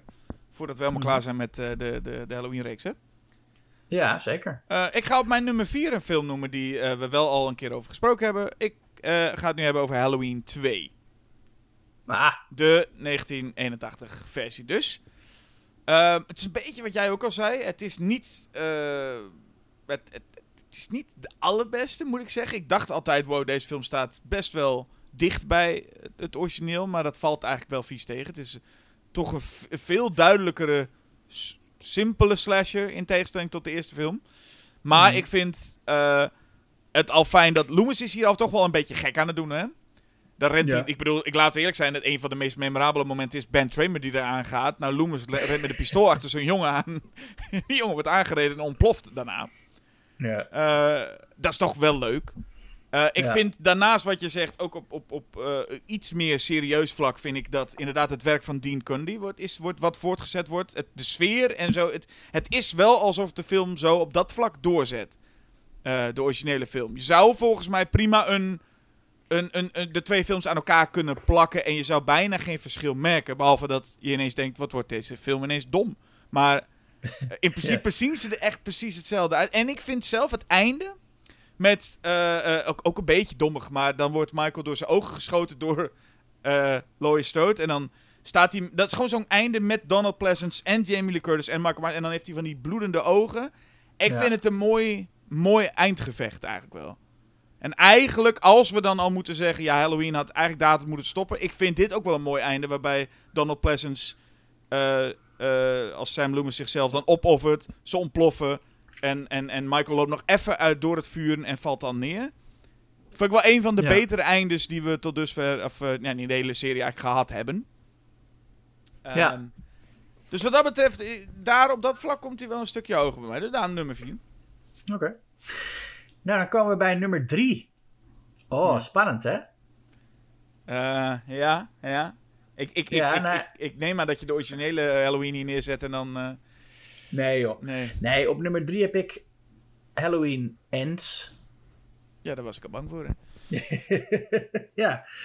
ja, nou ja, kijk, en wat dat betreft heeft David Gordon Green zo'n beetje gedaan wat eh, Rob Zombie ook heeft gedaan. Eerst maakt hij een, een Halloween film die slecht is in allerlei, op allerlei conventionele manieren. En daarna eentje die goed is op allerlei onverwachte manieren. Ik vond eh, Halloween echt een onevenwichtige, maar wel zeker geslaagde film. Het deed me ook een beetje denken aan Joker, omdat het ook een poging is om via een, een populaire franchise een soort serieus drama de bioscoop in te sneaken. Eh, ik vind hem wat dat betreft veel geslaagder dan Joker, omdat David Gordon Green een eh, veel betere regisseur is dan Todd Phillips. Overigens ook allebei begonnen in comedy. Ehm, maar ja, nee, ik, ik, vind het, ik vind dat het hier gewoon echt werkt. Ehm Schokkend Nieuws collega Vincent Hoberg vergeleek deze met Christine. Eh, om redenen die. Ja, misschien moeten we niet te veel zeggen, want dan worden het spoilers. Maar als je Christine en Halloween Ends gezien hebt, dan zie je misschien. eh, Ja, maar die hoor, nee, die, hoor je, die hoor je inderdaad heel veel. Wat dat betreft, Joker is de eerste keer dat ik dat lees of hoor dat, dat iemand daarmee vergelijkt. Maar Christine wordt altijd gezegd als het is eigenlijk meer nog... Hij is meer Christine dan Halloween. Ja, dat ruimt. Eh, misschien is dat zo. Kijk, het, het is inderdaad niet een film die heel erg veel interesse heeft in een Halloween-film zijn. Ehm, maar dat vind ik, vind ik niet. Ik vond het een aangename verrassing toen ik hem zag. En ik vind dat het drama gewoon ja, redelijk goed gedaan is. Het is, het is natuurlijk geen eh, meesterwerk op, op dramatisch gebied. Maar, het is Maar ben je, het dan niet, ben je het er niet met me eens dat, de, dat het prima is dat David Gordon Green zulke dingen doet, maar hij zet niet door. Het einde is... Nou ja, ik vind het einde dus echt eh, een heel fijn, triomfantelijk en, en belachelijk. Wat er, wat er aan het einde gebeurt, ook wat er met Michael Myers gebeurt, is natuurlijk absurd. Ja. Maar dat, dat vind ik dan opeens weer heel fijn. Dat hij dan e- eerst dat best wel serieuze drama heeft en dan zo'n grotesk einde. Eh, ja, daar was ik, was ik heel blij mee. En ik vond het gevecht tussen Laurie en Michael ook goed hoor. Ik, heb daar, ik vond het echt eh, sterk gedaan. Nou, ik vond het echt een van de slechtste dingen die ik in de hele reeks heb gezien, man. Nee, ja, nee ik, ja, ik weet niet. Ik, het is, eh, ik, ja, ik, ik, ik, ik kocht het allemaal wel. Je kocht het allemaal wel. Ja, en weet je, wat David Gordon Green ehm, überhaupt niet, niet zo goed doet, is, is eh, eh, dingen eng maken. Het is zeker geen enge film. Maar dat geldt voor vrijwel geen van de, eh, van de Halloween films. Nee. Hij doet hier niet eens een poging, heb ik het gevoel. Nou, aan het einde wel. Hij doet, hij doet af en toe wel eens een poging, zo richting het einde. Ehm, probeert hij ook wel wat spanning op te wekken in die slasher scènes. Trouwens, ook een paar van de leukste kills zitten erin. Hmm. Ja, vind ik wel. Ik vind het hele gedoe op de garage en met die DJ. Dat zijn toch, eh, dat zijn toch leuke dingen die je wil zien in een slasher.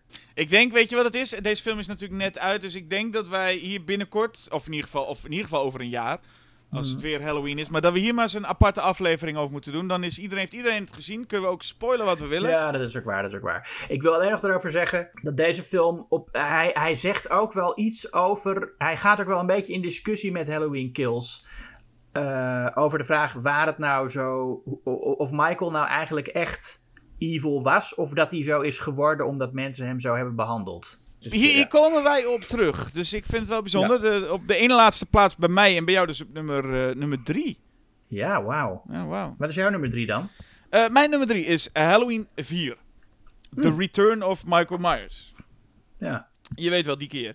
ja Ehm, dat hij terugkomt, ja. Ja, eh, en, en wat mij betreft, wat jij net zei over die, die Halloween-reeks ten opzichte van de Friday the 13th, waarbij je als je denkt, oh, ik heb zin in een slasher, dan ga je snel even naar zo'n Friday the 13th. Ik denk dat dit het dichtst in de buurt komt van zo'n titel, waarbij ik dan denk, ah ja, Halloween 4 zou ik nog kunnen. Ja, ja. Ehm, ik vind meerdere dingen wat jij ook al zei, vind ik, eh, vind ik er ook leuk aan. Het is gewoon, het is gewoon de meest, voor mij een beetje de meest compleet. Het is een beetje een, een, een bijna een remake zou je zeggen. Michael ontsnapt, gaat naar het dorpje, zien we, zien we Loomis komt erachteraan. Het, is, het is, doet, doet een beetje hetzelfde als de eerste film. Ehm, ik moet zeggen, ja, dat masker is echt heel debiel in deze film. Ik snap er echt helemaal niks van, maar dit, dit masker slaat, slaat nergens op. Maar ik moet zeggen dat Michael loopt een tijdje eerst rond met zijn hoofd helemaal in het verband. En ik denk, dat is wel een goede look. Ik vind Ja. dat hij die look had moeten houden. Ehm, ja. Maar goed, en eh, ik vind ook het einde vind ik mooi en gewaagd. En nog steeds pleit ik ervoor dat daar een vervolg op gemaakt moet worden. Uh, het einde waarin uh, Michael dan doodgaat en het overgaat naar nichtje ja. Jamie. Vind ik een heel sterk einde. Een leuk, ik vind het ook een mooi, mooi eind eigenlijk. Gewoon zoals dat, hmm. dat, dat Donald Pleasance daar staat te schreeuwen aan de trap en eigenlijk dat kleine meisje wil doodschieten. ja, ja. mooi dramatisch. Ja, ik weet niet, dat werkte voor mij ook wel heel goed. Dus ik vind het de meest complete, leuke, leuke slasher uit de reeks. Ja, dat vind ik ook. Vind ik ook, vind ik ook, vind ik ook. Uh, mijn nummer twee dan. Ja, nu komen we natuurlijk ook weer bij het, uh, het, het controversiële uh, ding. Mijn nummer twee is Halloween 2, Rob Zombie 2009. Ja, maar kijk, maar, kijk, maar dit wist ik. Dus hier, dit, hier heb ik me op kunnen voorbereiden. Nee, wist je, nou ja, goed, we hebben het net ook al over, over, over, deze film gehad. Ja, wat zal, ik denk dat Rob Zombie, nog heel even kort dan een film gaat over de consequenties van geweld. En Rob Zombie neemt die consequenties uh, wel serieus. Ik, hij wordt wel weggezet als een soort misantroop. Of een misantropische filmmaker. Maar ik denk dat hij heel veel respect heeft voor uh, het menselijk leven. Meer dan de meeste uh, slasher filmregisseurs. En dat hij daarom zo veel consequenties verbindt aan het beëindigen van een mensenleven. En dat het bij hem altijd ook gewoon extra gruwelijk en, uh, en, en. Of nou, niet eens zozeer extra gruwelijk, want hij is niet per se een heel bloederige regisseur, maar wel heel hard natuurlijk. Maar is er nou. Oké, maar is er nou geen moment. Ja. Dat jij deze film dan ziet en dan zie je uh, uh, Sherry Moon Zombie in het wit met zo'n paard staan, dat je af en toe denkt: donder even op. Dat denk je geen moment? Nou, jawel. Nee, ik heb het, ik heb het ook wel moeilijk hoor met uh, Rob Zombie. De, want soms denk ik inderdaad van, oeh, dit is toch oeh, oeh. Dit is een beetje, een beetje kinderachtig of een beetje, misschien toch ben je gewoon ook niet, niet zo, uh, heb je gewoon niet zo goed hierover nagedacht of zo. Dus ik heb, er, ik heb er altijd wel moeite mee, maar ik vind hem toch sterk genoeg als regisseur dat ik maar meega met hem. Hmm. En die hallucinaties van Sherry Moon, ja, weet je, dat is wat, wat er zich afspeelt in Michaels hoofd. En hij ziet dan een soort, ja, een mooi beeld van zijn moeder en een paard. Um, als je het al zegt, is het toch, is toch stom. Ja, dat, had voor, had dat, dat deel had voor mij ook niet per se gehoeven hoor. Maar voor mij ook uh, ja, ik, ik, vind, ik, vind die, ik, vind het ook, ik zeg ook zeker niet dat het een meesterwerk is. Maar ik vind het wel een erg goede film. En je hoort ook vaak over slashers dat mensen zeggen dat die films weinig uh, respect hebben voor het menselijk leven. Ik denk dat Rob Zombie heel veel respect heeft voor menselijk leven en het daarom altijd zo uh, gruwelijk maakt als het beëindigd wordt. Het is niet leuk als mensen doodgaan in, uh, in Halloween 2. Nee, nee. Hoe, hoe de personages soms handelen is het ook niet leuk als ze leven. nee, nou ja, nee, dat is ook waar. Maar ik denk toch dat Rob Zombie uh, meer een humanist is dan een misantroop. Ja, maar wat is het met, met Rob Zombie en die, dat, het, de urge om alleen maar klootzakken in zijn films te hebben? Is dat een soort van, ik, ben, ik vind het een uitdaging om zo weinig mogelijk sympathieke figuren in mijn films te hebben? Want dat zie je al bij House of a Thousand Corpses en The Devil's Rejects. En dat zie je in zijn Halloweens ook. Hij maakt van Sam Loomis ook een... Ik bedoel, we kunnen zeggen over Donald Pleasance wat we willen, maar zo heftig als mhm. Malcolm McDowell in Halloween 2 is, is hij ook weer niet. Ja, nee, iedereen is, is gecorrumpeerd door wat er gebeurd is. En, en, ja, en, en het is gewoon een, een duistere wereld die hij neerzet. Ja, hij, hij, het is vanuit het perspectief van Laurie en van uh, Michael. Dus zo, zo, zo zien die twee de wereld. En verder gaan, eigenlijk gaan al zijn films gaan over familie. En daarom is op zich ook wat, wat, wat Rob Zombie doet met het, het concept van uh, uh, Laurie is Michael's zus, is, is in, vind ik in de tweede film uh, interessant. al zijn films gaan over familie en afstamming en hoe je ja, in, een, in, een, in een kapotte wereld familie het enige is wat je hebt of zo. Ik ga nou even een voorzichtige of hele globale analyse doen, maar wat ik wel zie is in mhm. jouw, nou ja, de, nummer drie en nummer twee is je dat wat mensen in ieder geval ook wel zien als... Het is in ieder geval even anders. Ja. En dat is toch echt wat Halloween 2 van Rob Zombie en Halloween Ends doen. Die vallen op in dat ze het echt even anders doen. Ja, en, en, en mijn nummer 4 natuurlijk ook. Halloween ja. 3. En dat is mijn nummer 2. Uh, hm. Ik heb wel even, even getwijfeld, maar ik dacht ook, het is ook een beetje onzinnig om die op nummer 1 te zetten. Maar Eh, ja, het is, Nou, het is zo saai om, om, dacht ik, het is zo saai om Halloween op nummer 1. Ja, dat hoort zo. Dat is elke toplijst Ja. zo. Ehm, en, en je bent een beetje Michael Myers moe. En wat dat betreft is Halloween 3 een perfect voorbeeld van dit had eigenlijk gewoon Halloween 2 moeten zijn. Eh, gewoon Ja. lekker Michael Myers verhaaltje is klaar en we gaan door met allemaal, eh, allemaal dit soort gekke films. Ja, wat had er kunnen zijn? Hoe had, de, hoe had de wereld eruit kunnen zien, Jasper? Ik heb geen idee. Het zou wel leuk geweest zijn, denk ik. Want er is nou, ik moet ze Ja. heel eerlijk zeggen, ik vind, daarom staat hij bij mij ook op nummer 2. Er is niks in de lijst waarvan ik denk, dat had ik echt niet willen missen wat betreft Michael Myers. Ja, qua vervolgfilm dan. Hoe, hoe Hm, geestig nee. ik Halloween Kills ook vind, of, of Buster Rhymes in Halloween Resurrection. Het had niet gehoeven per se. Uh, maar deze film, deze, deze, ja, ik vind het echt een James Bond film. Met To- Tom Atkins. eh, Ja. eh, die, die, die, eh, ja, het, het, het zou- ik, ik, deze film moeten we ook gewoon een keertje gaan, gaan bespreken. In, in, heeft een uitgebreidere analyse, vind ik nodig. Maar het is, Ja. het is gewoon fijn aan deze film. Het, het durft wel veel te doen. En dan gaat ook om, om wie, de lompheid. De, de, nou ja, er zitten bepaalde scènes in waarvan die iedereen nu weet welke scène dat is. Ehm, ja. het is ook wel lekker dom. Het is kwalitatief natuurlijk echt wel een, een rare stap naar, van Halloween naar Halloween 3. Mhm. Ehm, maar het is een hele leuke gekkigheid. En dat is, eh, het is ook, ja, en, en, ook, en ook mooi gemaakt, toch? Je hebt nog steeds die mooie cinematografie. Is het nog steeds Dean Cundy? volgens mij is dit nog steeds Dean Cundy, ja. En eh, nog steeds ook, Ja. of John Carpenter, eh, in ieder geval op de toetsen. Ja. Ehm, en het heeft een leuk, het heeft een fijn sfeertje. Het past, het past in principe wel, ondanks dat deze film niks te maken lijkt te hebben, of heeft eigenlijk met, met eh, het hele Mhm. Michael Myers gebeuren. Het voelt wel lekker in hetzelfde stijltje, hetzelfde sfeertje.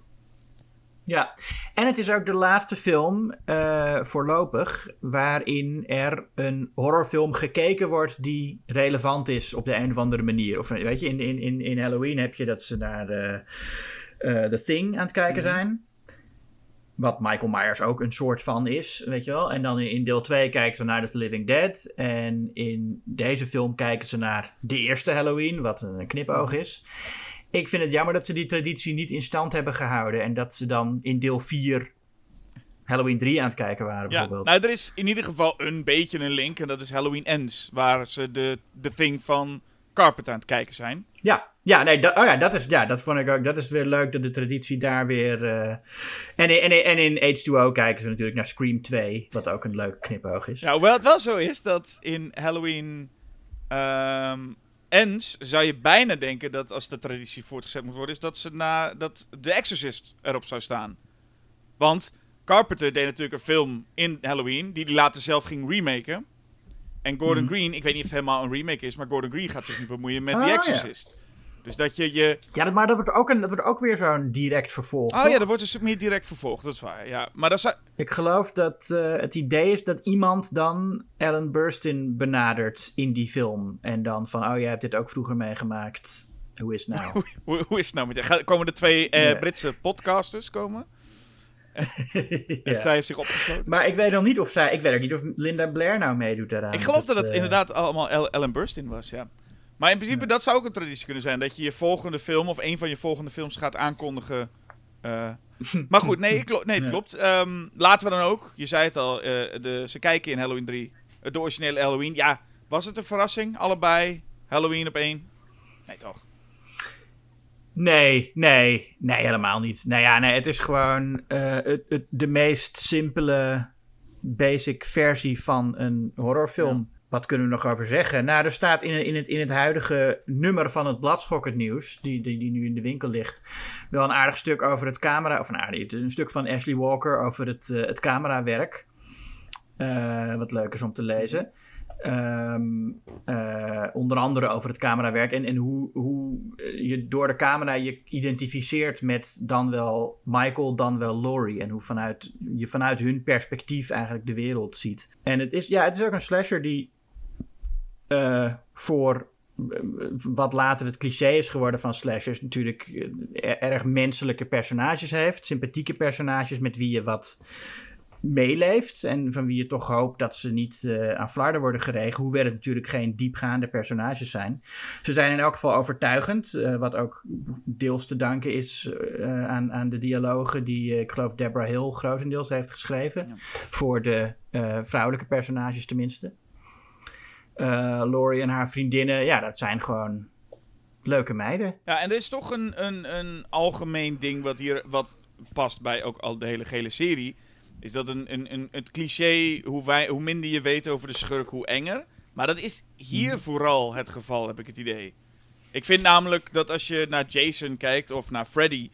Ja, als je daar iets meer van hen weet... Ik bedoel, in Dream Warriors komen best wel een achtergrondverhaal te weten over Freddy. Ja, dat maakt hem niet per mhm. se minder eng, vind ik. Nee, maar Freddy is ook niet echt heel eng. Nee, maar er zit een, een, een ook eigenlijk in de eerste film zit al een achtergrondverhaal. Uh, waarom zo'n ja. boeman in je dromen komt. En in principe, of je nou weet waarom die in je dromen zit of niet, maakt niet zoveel uit. En of je nou, en of je nou weet waarom uh, uh, Jason achter je aan zit of niet, of dat het nou wraak is, of, waarom, of het gewoon zomaar iemand is, dat maakt ook niet zoveel uit. Ik, op een of andere manier heb ik het gevoel bij Halloween, daar maakt het juist uit dat het gewoon zo'n man is.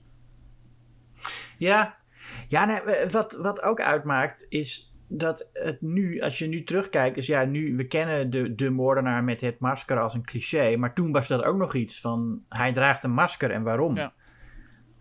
Ehm, en dat is toch om hem een soort ja, uitstraling van leegte te geven. Van hij, dit, dit hier loopt gewoon, uh, hier loopt niemand in feite. En de keuzes, hè, ik bedoel, er zijn allemaal ook van die simpele keuzes die ook toen niet helemaal gemaakt zijn als uh, het, het, het, het Josh Spielberg verhaal van niet allemaal keuzes waar heel goed over nagedacht is. Gewoon, uh, volgens mij was het Tommy Lee Wallace, de regisseur van deel 3, die naar een, een, een feestwinkel ging en het masker kocht van William Shatner. Hmm.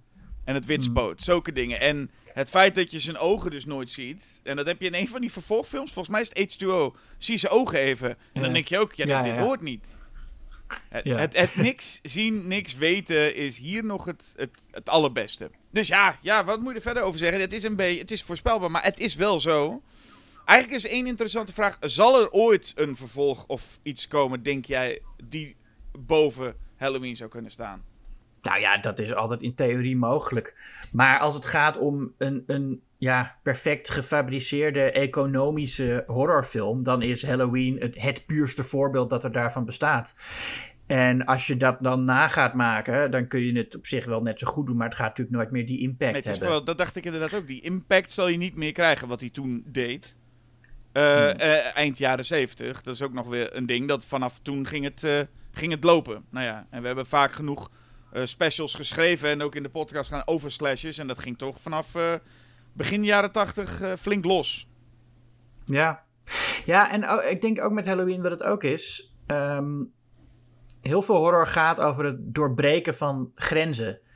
En dat zie je hier ook, dat het, het, het monster komt in de gewone wereld terecht. En dat is dan de veilige omgeving van de suburbs. Dus is niet, je hoeft niet zoals in Texas Chainsaw Massacre... dat je helemaal naar een of ander afgelegen oord reist... waar het sowieso al best eng is. En dat dan die gekken op je afkomen. Of, of in Friday the 13th, waar je in, in, het, in het bos zit, wat ook al een beetje een griezelige plek is, en daar een gek rondloopt. Maar dat gewoon in, in jouw huiselijke omgeving uh, zo iemand rondloopt. Um, dat was, oh, ja, ook, nou ja, goed, dat, dat was daarvoor ook al wel vaker gedaan. Eh, maar Carpenter heeft dat idee van horror wel echt gepopulariseerd.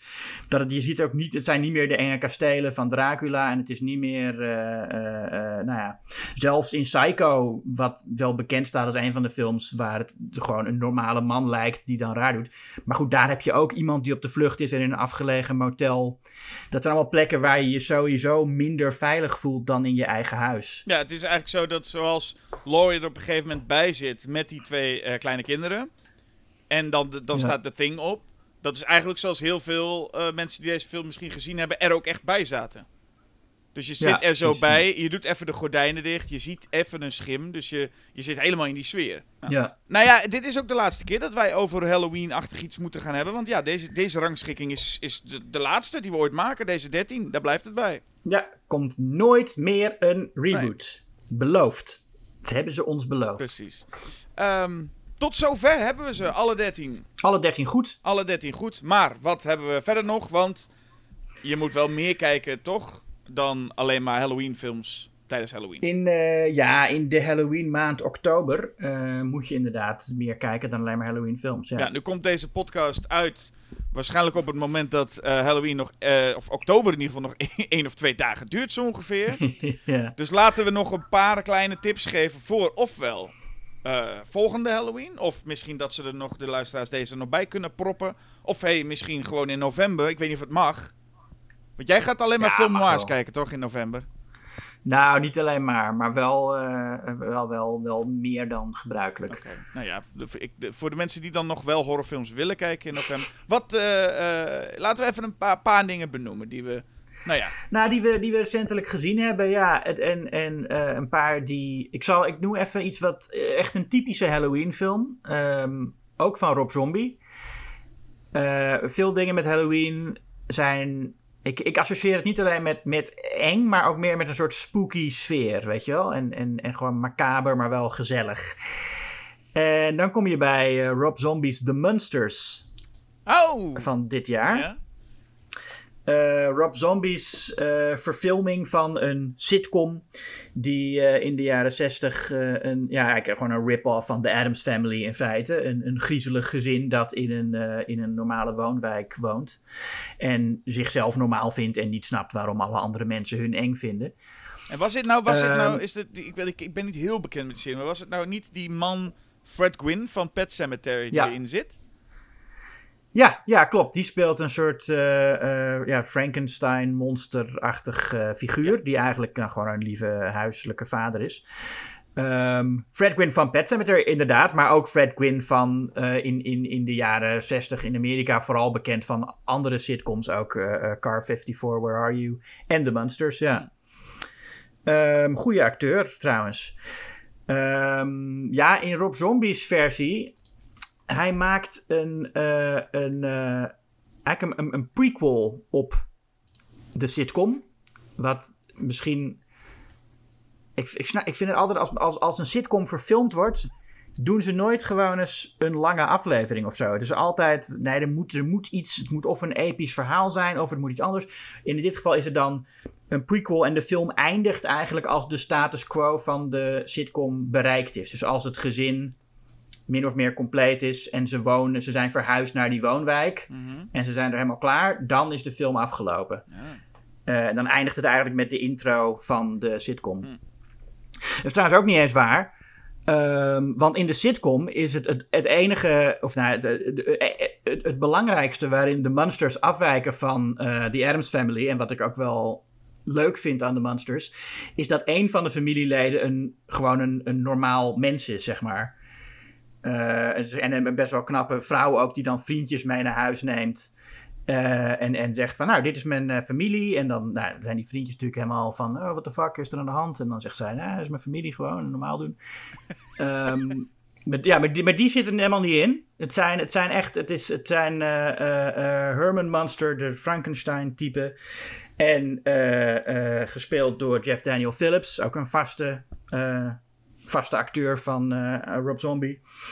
En je hebt Daniel Roebuck als Grandpa Monster, een vampier. En natuurlijk Sherry Moon Zombie als uh, Lily. Uh, de vrouw van Herman. Het is een beetje een grap aan het worden, toch? Dat hele casten van zijn vrouw. Ja, nou ja, weet je, ik zie deze film ook gewoon een beetje als Rob Zombie die, die het leuk wil hebben met zijn vrienden en gezellig gezellig wil hangen en lekker een film met ze wil maken. Het is heel duidelijk dat ze allemaal ontzettend veel plezier hebben. Je ziet ook Richard Brake in een, in een kleine rol die ook vaker met zombie werkt. En Dee Wallace zit er weer in. Ja. En ze hebben allemaal ontzettend veel plezier met heel grotesk die, uh, die typetjes neerzetten. Mhm. Eh, het zijn heel veel corny grappen. Ehm, en het is een heel los plot met echt. die film duurt een uur en 49 minuten. Dus de op één na langste film die Rob Zombie ooit gemaakt heeft. En het is een plot met scènes waar je denkt: dit gaat zo lang door en nergens heen. En waarom zit dit erin? En, op, en dan is het opeens is het afgelopen. Terwijl je dacht: nu gaat het beginnen. Is het opeens afgelopen. Oké. Het is best wel een, een bizarre ervaring. Ik heb ook echt het idee dat op een gegeven moment gewoon echt het geld op was. Want het einde komt zo uit de lucht vallen en voelt zo raar onaf. Ik zal het niet uh, spoilen voor mensen die de film uh, willen zien. Nee. Uh, want als je kinderen hebt, kan, zou, is, het, is het op zich voor kinderen denk ik wel leuk. Het, het, is in elk geval een film, het ziet, er, het ziet er gewoon goed uit. Het is heel mooi. Oh, ik start bijna glas water om. Het is heel mooi, uh, kleurrijk, gefilmde serie was in zwart-wit. En, en ik geloof dat Zombie ook eigenlijk de film in zwart-wit wilde maken, maar dat mocht niet. Dus toen heeft hij maar gekozen voor ontzettend expressieve, spattende kleuren. Uh, dat is leuk gedaan. De sets zijn leuk gedaan. Het ziet er allemaal ja, heel een beetje goedkoop uh, feestwinkel kostuums en zo ziet het eruit. Maar wel echt met liefde. Het is heel duidelijk dat Rob Zombie houdt van spooky dingen. En dit is ook volgens mij de eerste film die hij gemaakt heeft... die de esthetische kwaliteiten deelt met zijn muziek. Want als je Rob Zombie als muzikant luistert... dat is heel, ja, gewoon toegankelijke feestrock met spooky thema's... En als je dan een film ziet als The Devil's Rejects, dat is echt dat is totaal anders dan je zou verwachten dat die man maakt. Het is ook niet volgens mij niet voor niks dat The Devil's Rejects al minder uh, van zichzelf op de soundtrack had dan House of Thousand Corpses. Die ja. toch iets meer voelt als zijn, uh, als zijn Ja, House Corpses heeft iets, iets meer gemeen met zijn muziek. Ja, maar dit is de film die nog het meest aansluit bij zijn muziek. Dus ja, een, een aanrader als je houdt van dit soort corny grappen en als je kinderen hebt, is het, is het best leuk, vind ik. Het heeft een beetje een rare carrière, toch, uh, uh, Rob Zombie, als, als regisseur mm. ook. Ja. Dat je echt denkt, waar gaat dit naartoe? Ik bedoel, die, die Halloween-films hebben hem volgens mij niet veel goeds gedaan. Uh, nee. En ik dacht dat, ja goed, met, met House of Thousand Corps en zeker de Devil's Rejects, was hij wel echt een soort veelbelovende filmmaker. En ik heb zijn Lords of Salem en, en 31 nog nooit gezien. Maar dit voelt ineens als een soort van The Monsters. is ineens zijn eerste familiefilm. Ik denk, het zal waarschijnlijk de ja. eerste film zijn waar, waar niet in gevloekt wordt van hem. Nee, dat klopt. Nee, Lords of Salem heb ik toevallig deze maand ook voor het eerst gezien. Uh, die staat ook wel goed bekend. En dat is ook, ja, ik vond het niet zo'n geweldige film als sommige uh, Rob Zombie fans. Ik zag het niet helemaal, wat zij daarin zien. Maar het is, ik vond het ook een, een prima horrorfilm het is misschien wel zijn meest middle of the road. Gewoon, dit is een, een horrorfilm. Uh, het gaat over een, een, vrouw die. Ook gespeeld door, door Sherry Moon Zombie natuurlijk weer. Die ja, te maken krijgt met een heksenketen, laat ik het maar zo zeggen. Dus het, dus het, het heeft dingen gemeen met Rosemary's Baby en, en dat soort films. Uh, en, en het zit, ja, zoals, het is niet, niet, niet zo gewelddadig als sommige van zombies films, maar wel heel erg somber. Het is echt een, een heel sombere, duistere film. Naargeestig ook. Dus dat is een goede double bill met de monsters, wat even totaal tegenovergesteld ja. is dan. ja, precies, ja. Ja, ja precies. Nee, ik denk dat het wel een mooie zombie Halloween is inderdaad. Als je gewoon begint met de monsters, met je kinderen en als ze naar bed zijn, zet je Lord of Salem op. En dan, uh, als je dan daar een beetje te depressief van wordt, dan kijk je nog een keer de monsters. dat, dat klinkt, dat, dan schets je een hele bijzondere avond wel. Ja, ja. ja nou ja. Uh, of of uh, Terrifier 2 natuurlijk. Oh, Terrifier 2, die volgens de, de, de promotietour uh, uh, waar iedereen moet kotsen. Ja, waar iedereen moet kotsen. Ja, dat, is, dat wordt dan af en toe gezegd over een film. Dat mensen flauw vallen en kotsen. En er zijn altijd mensen die zeggen, nou, ik geloof er niks van. Maar dat zijn altijd films die uh, op festivals draaien. Op filmfestivals. En daar is natuurlijk, ja, daar lopen mensen rond die de hele dag alleen maar films kijken en slecht slapen en slecht eten. En dan is de kans dat je flauw valt, als je daar gevoelig voor bent, gewoon sowieso groter. Dus dat is, dat is één ding. Kijk, als je zegt iemand is flauw gevallen bij die film, nou is die film dan zo heftig? Nee, het is gewoon mensen vallen overal wel eens flauw. En als jij iemand bent die geneigd bent snel flauw te vallen en je bent op een festival waar de hele dag uh, uh, zeg maar je ritme verstoord is en het is ook nog zo'n heftige film, ja, dan is de kans dat je flauw valt uh, relatief groot. Ja. Dus dat gebeurt dan wel eens. Wat ik dan gewoon heel, heel, heel vreemd vind, toch nog steeds, is dat de, de journalistiek, de, ook de, de serieuze journalistiek, dat nooit nou ziet als van, we hebben hier te maken met een promopraatje en nemen het ook echt over. Nou ja, dat, Ja, kijk, het, ik geloof wel dat het is gebeurd hoor. Maar um, het is inderdaad heel bijzonder dat de journalistiek dat inderdaad gewoon als nieuws brengt van er is iemand flauwgevallen. En inderdaad doet alsof dat dan alleen maar door die film komt. Als je gewoon, eh, als, als ik straks op straat flauw val, komt het ook niet op, in, in het nieuws. Nee, maar het wordt ook echt gekoppeld aan een product wat, uh, wat, wat, waarvan inmiddels iedereen toch wel weet, dit is positief. Dit is voor, voor het product heel fijn dat dit gezegd wordt. Ja, maar dat is ook heel goed. En ik, ik ben er in dit geval ook wel blij mee. Want Terrifier 2 is echt een, een, een sleeper hit aan het worden. Uh, of is het al. Ja hierdoor. Het is, het, is, het is al een, van de meest uh, voorbestelde Blu-rays. En uh, die, ja, de, de zalen waarin die film draait, die blijven maar uh, uitbreiden.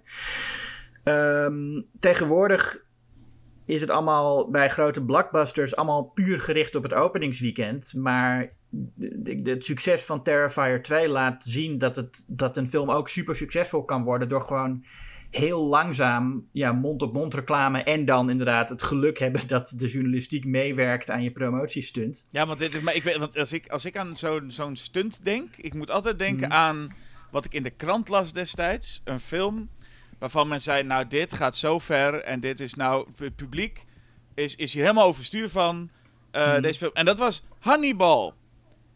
Gewoon de derde Silence of the Lambs film. Oh. Oh.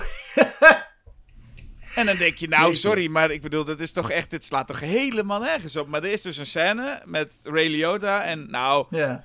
oh, het publiek trok het niet. Mensen flauwgevallen, mensen weggedragen, hysterisch. Zo leek het te gaan. Ik denk, ja, ik snap wel dat deze mensen... Ik denk dat er heel veel mensen in slaap gevallen zijn bij Hannibal, maar...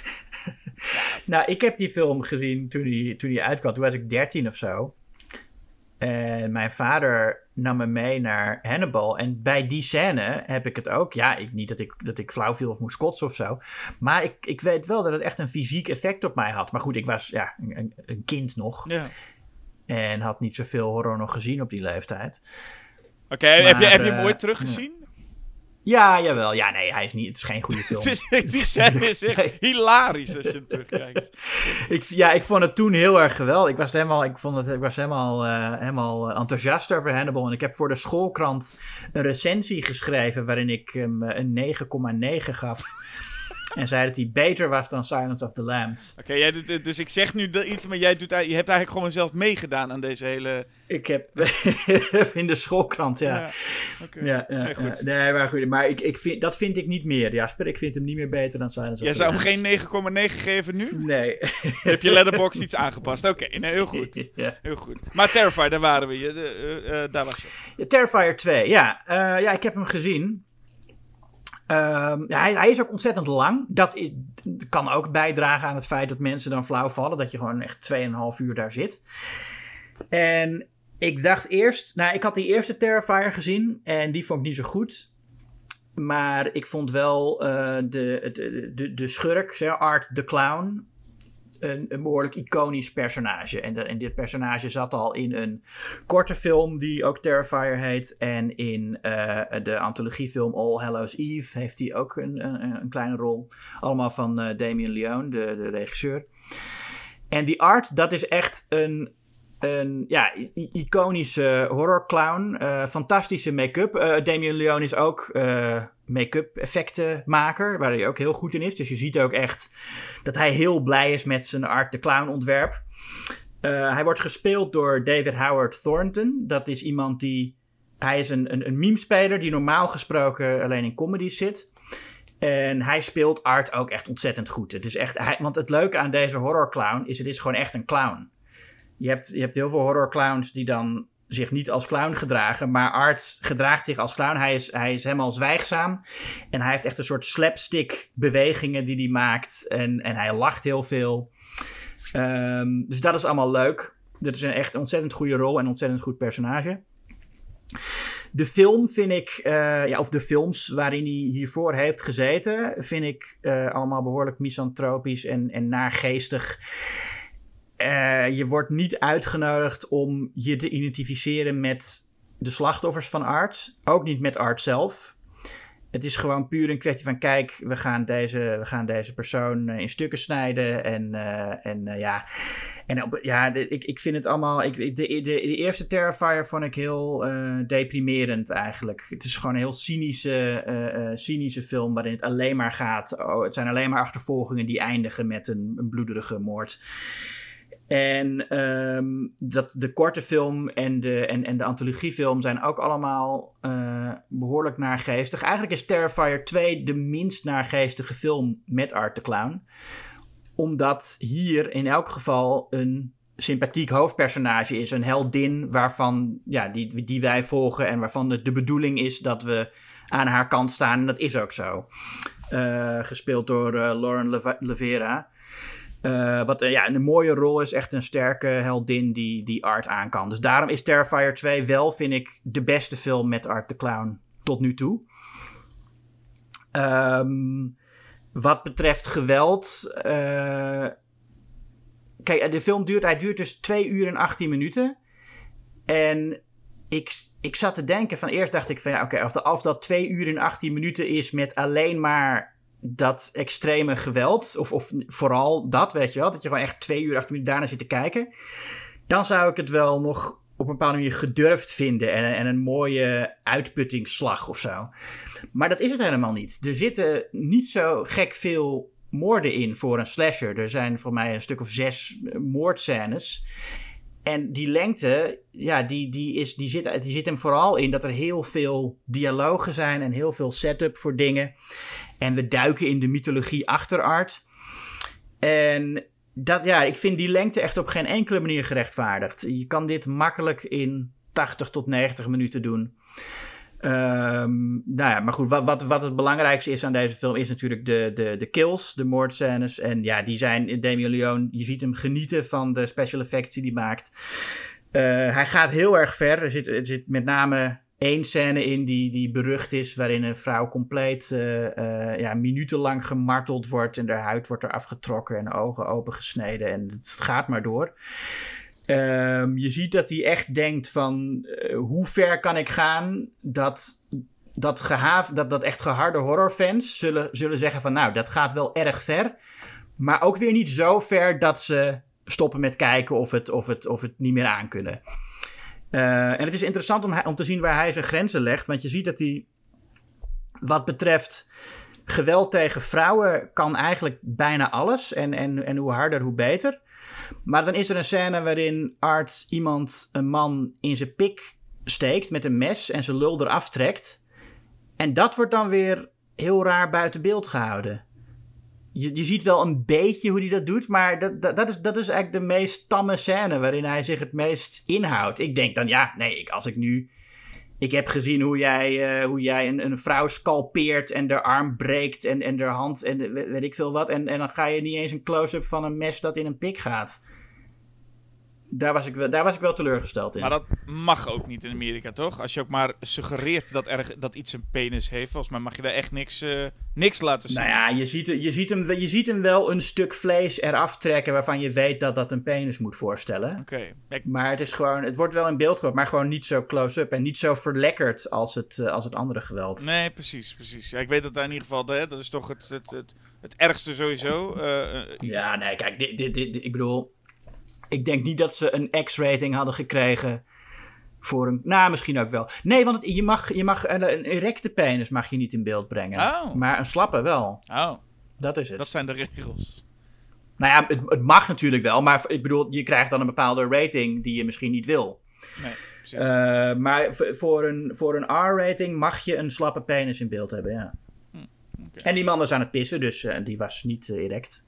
Dat lijkt me dan niet, Nou ja. nog een kleine, kleine corre of correctie. Het is in ieder geval, je noemde net de acteur die Art the Clown speelt. In de korte film en in de anthology films wordt hij dus door iemand anders gespeeld. Ja. Ja, ik weet niet wie dat is. Uh, dat is Mike uh, Gianelli. Oké, okay, ja. Nou ja, dat, kijk, het is, de, de, de, je, ziet het, je ziet het niet echt aan het gezicht, want het is, het is met make-up en er zit een neus op en jukbeenderen en een kin en het is allemaal prosthetisch.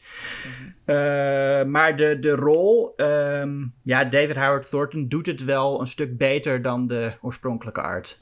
Ja. Ja. Het is ook een goed design. Het is inderdaad ook veel meer meme spelen dan inderdaad clown zoals je ze van... Zoals je Pennywise zou... eh, Ja, nee, precies. Nee, en ik vind het wel, kijk, ik vind Art, hij is ook op zijn grappigst in deze film. Er zijn echt, eh, er zit één scène aan het begin, dan is hij, we weten natuurlijk al, Art gaat mensen vermoorden. Dus hij komt zo'n een, een winkel binnen en hij is daar alleen met die verkoper. Dus je weet al, nou, Art gaat, eh, gaat straks die verkoper omleggen.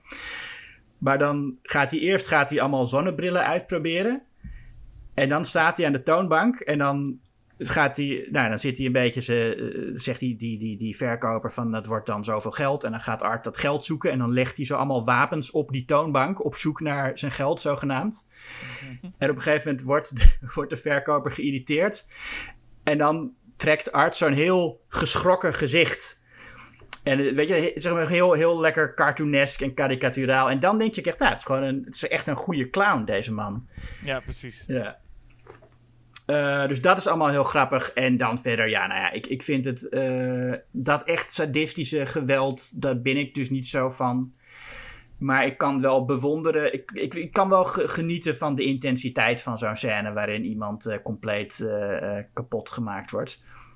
Ja. Ehm, maar ja, het is, het is nou ook weer niet een film waarvan ik zeg dat is een absolute must. Ik, ik, een zesje. Zesje. Ja. Is, dat is aanzienlijk minder dan eh, Hannibal kreeg eh, destijds. ja. Destijds. Ja. Zal ik er even wat in gooien? ja. Ja, het is niet als, alsof dit nieuwe tips zijn. Maar eh, wat ik deze Halloween, of deze, deze maand oktober moet ik zeggen, gedaan heb. Is in ieder geval de vijf Phantasm films kijken. Ah. Weer eens kijken, moet ik dan zeggen. Hm. Eh, eh, ben jij heel bekend met de Phantasm films? Ja, de eerste twee heb ik gezien. En ik heb. Ik vergeet altijd. Ik vergeet eigenlijk bijna alles wat er in die eerste gebeurt elke keer. Ja, kan ik me ergens iets bij voorstellen. Ehm, maar ik vind het wel, ik moest wel vaak aan jou denken. Want Mhm. als ik iets moet noemen om het te omschrijven, zou ik eh, koortsdroom noemen. ja. Ehm, nee, wat wat interessant is aan ook Phantasm als reeks. Hm. Want die eerste zijn allemaal, eh, of nou eigenlijk bijna allemaal gemaakt door Don Coscarelli. Die bij de vijfde film niet meer de regisseur was, maar eh, wel betrokken was. En het is, het is interessant dat die eerste film kwam echt eind jaren zeventig, dus net na Halloween uit. Dus was best een vroege film. Eh, en als je die film ook ziet, denk je, ah, hier heeft Wes Craven voor Nightmare on Elm Street volgens mij best nog wel naar gekeken. Want het is een hele dromerige film. Het is ook geen, eh, het is ook geen, echt geen logische film. Nee, nee. Eh, en heel veel, ik bedoel, en elke film, hè, Jason met zijn hockeymasker en Michael met zijn, met, met zijn masker en zijn keukenmes. Maar hier heb je echt zoveel verschillende elementen die bekend kunnen zijn van de film. Dus je hebt de Tallman, maar je hebt ook die, die vliegende zilveren ballen. Ja. En je hebt die kleine, eh, eh, ehm, eh, kleine Jawa-achtige, Star Wars-achtige wezens, die dwergen die daar rondlopen. Ja. Ehm, er zitten heel veel elementen in, die, eh, eh, in deze film die, nou ja, iconisch zou je kunnen zeggen. En wat ik heel interessant vind is dat deze hele reeks, het vertelt eigenlijk één lang verhaal. Je hebt alleen eigenlijk geen idee wat het verhaal is, als je het al gezien hebt. Het, het, eh, ja, het, het, het heeft wel iets. Het is een hele, hele sfeervolle, lekker onbegrijpelijke horror, is het. Ja. En die eerste film is dat, nou ja, daar is, daar is volgens mij drie uur aan materiaal geschoten. Dus je ziet ook wel een beetje dat het, her, eh, eh, dat het, ook dat zal een reden zijn. Je kunt altijd het excuus gebruiken, ja, het is allemaal maar dromerig. Maar er is natuurlijk ook heel veel uitgeknipt. Dat wordt in de vierde film dan ook allemaal gebruikt. Alles deleted scenes die in de vierde film juist gebruikt worden. Wat ik interessant vond. Ja. Ehm, dus, maar eh, ja, gewoon heel kort. Een eerste film die heel erg houtje touwtje, maar wel heel interessant is. Eh, en een tweede film werd dan de studiofilm, waarbij de studio zei... En dat was ook tien jaar later, geloof ik. En, en Universal was de studio en die zei... Ja, maar het moet wel zonder droomscènes zijn. We willen wel dat het begrijpelijk is. En als je dan nu Phantasm 2 kijkt, denk je... Ah ja, dit, dit is... Ik snap er nog steeds geen hol van. dit is zeg maar het meest begrijpelijk wat ze konden ervan konden maken... maar is nog steeds gewoon eigenlijk vrijwel onbegrijpelijk. En daarna, ja, het is wel een beetje sneu... maar daarna, het budgetten gingen echt omlaag... en Don Coscarelli wilde eigenlijk ook niet verder... maar dacht, ja, ik heb niet veel... Zijn carrière ging niet echt goed... Hm. Wat wel jammer is, want het is een interessante filmmaker. Maar hij wilde eigenlijk ja, veel hij- familiefilms ook maken, kinderfilms maken. eh, maar ja, hij bleef een beetje in dat horrorwereldje nu gedrukt. En maakte toen deel 3 en nog iets later deel 4. Uh, wat wel aardige films zijn. Maar wat vooral gewoon opvalt met... Hey, het is een beetje wat Rob Zombie nu ook doet. Hè? Met dezelfde acteurs. Gewoon gezellig met dezelfde acteurs weer een, uh, weer eens een filmpje ja, ja, maken. Precies, dus dat, zo voelt het wel. Het voelt wel gezellig om die... Je, gaat, je groeit een beetje met die acteurs op. Zie ze allemaal een beetje ouder worden. Tot de laatste film van een paar jaar geleden. En dat is dan wel jammer. Die voelt toch echt anders. Dan is het ineens... Zijn we in de wereld van de CGI. Maar dan niet de CGI uh, van een studio, maar de, een beetje de After Effects CGI. Dat je denkt, ah ja, dit doen studenten in hun films. En ja, de acteurs zijn ook echt wel behoorlijk oud. Het was Angus Scrim, uh, uh, die de Talman speelt, zijn laatste rol. wat het is echt wel een hele oude man aan het worden daar. ik heb hem trouwens een keer ontmoet bij een beurs, Angus Scrim. En het is, echt, het, het, is echt een van de liefste mensen die je zou kunnen leren kennen. Dat hoor je ook in, in alle interviews en fans die iemand moeten zeggen zo'n ongelooflijk aardige man. Hm. Ehm, maar deze film is wel een beetje jammer, deze laatste, laatste Phantasm. Maar al met al vind ik als reeks het wel leuk. Vooral omdat, nou ja, eh, we hebben net de hele Halloween-reeks besproken. Die echt alle kanten op gaat. En ik vind het interessant dat er gewoon een.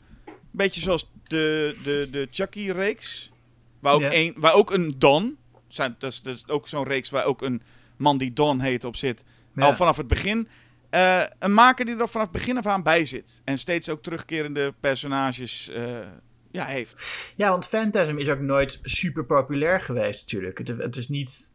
Je denkt misschien omdat het ook een lange reeks is... dat die een beetje in de categorie zit van, uh, van de andere reeksen. Maar het was eigenlijk niet... Geen van die films was echt een superhit, toch? Nee, want je moet je ook voorstellen dat in, in, in zee, uh, 79 kwam de eerste film dan uit. En het vervolg kwam in 1988. En dat was in de tijd dat uh, Freddy was aan deel 4 bezig. Mhm. Jason aan deel, deel 7 of 8. Dus je bent...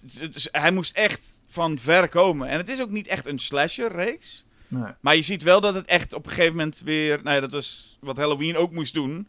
Uh, hij moest een beetje inhalen waar de rip-offs eigenlijk inmiddels bereikt, beland waren. Dus je ziet wel dat Phantasm 2 allemaal invloeden van Nightmare on Elm Street, van uh, Hellraiser, zit er allemaal een beetje in. Hm. Terwijl als je toch naar die eerste kijkt, ja, die eerste is wel echt een hele interessante. En moet ik zeggen, als je ze rangschikt, vind ik dit ook echt zo'n serie waarbij het gewoon uh, een hele simpele rangschik. 1, 2, 3, 4, 5. Zo, zo loopt het wel. Ja.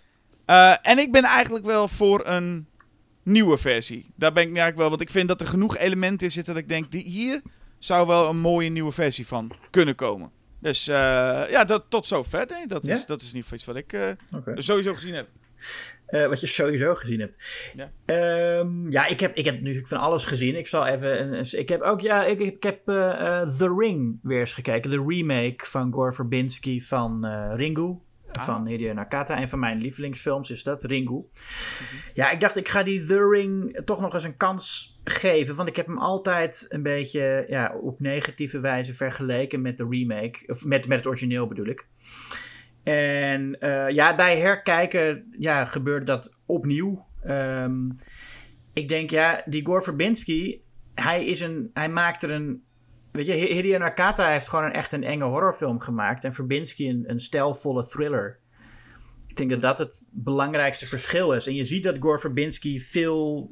Dat, op een bepaalde manier laat hij zien dat hij een...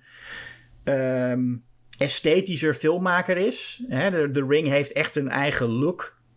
En, uh, en, en, en Ringu ziet er best wel normaal uit, zeg maar maar daardoor is, het, is Ringu een veel effectievere horrorfilm.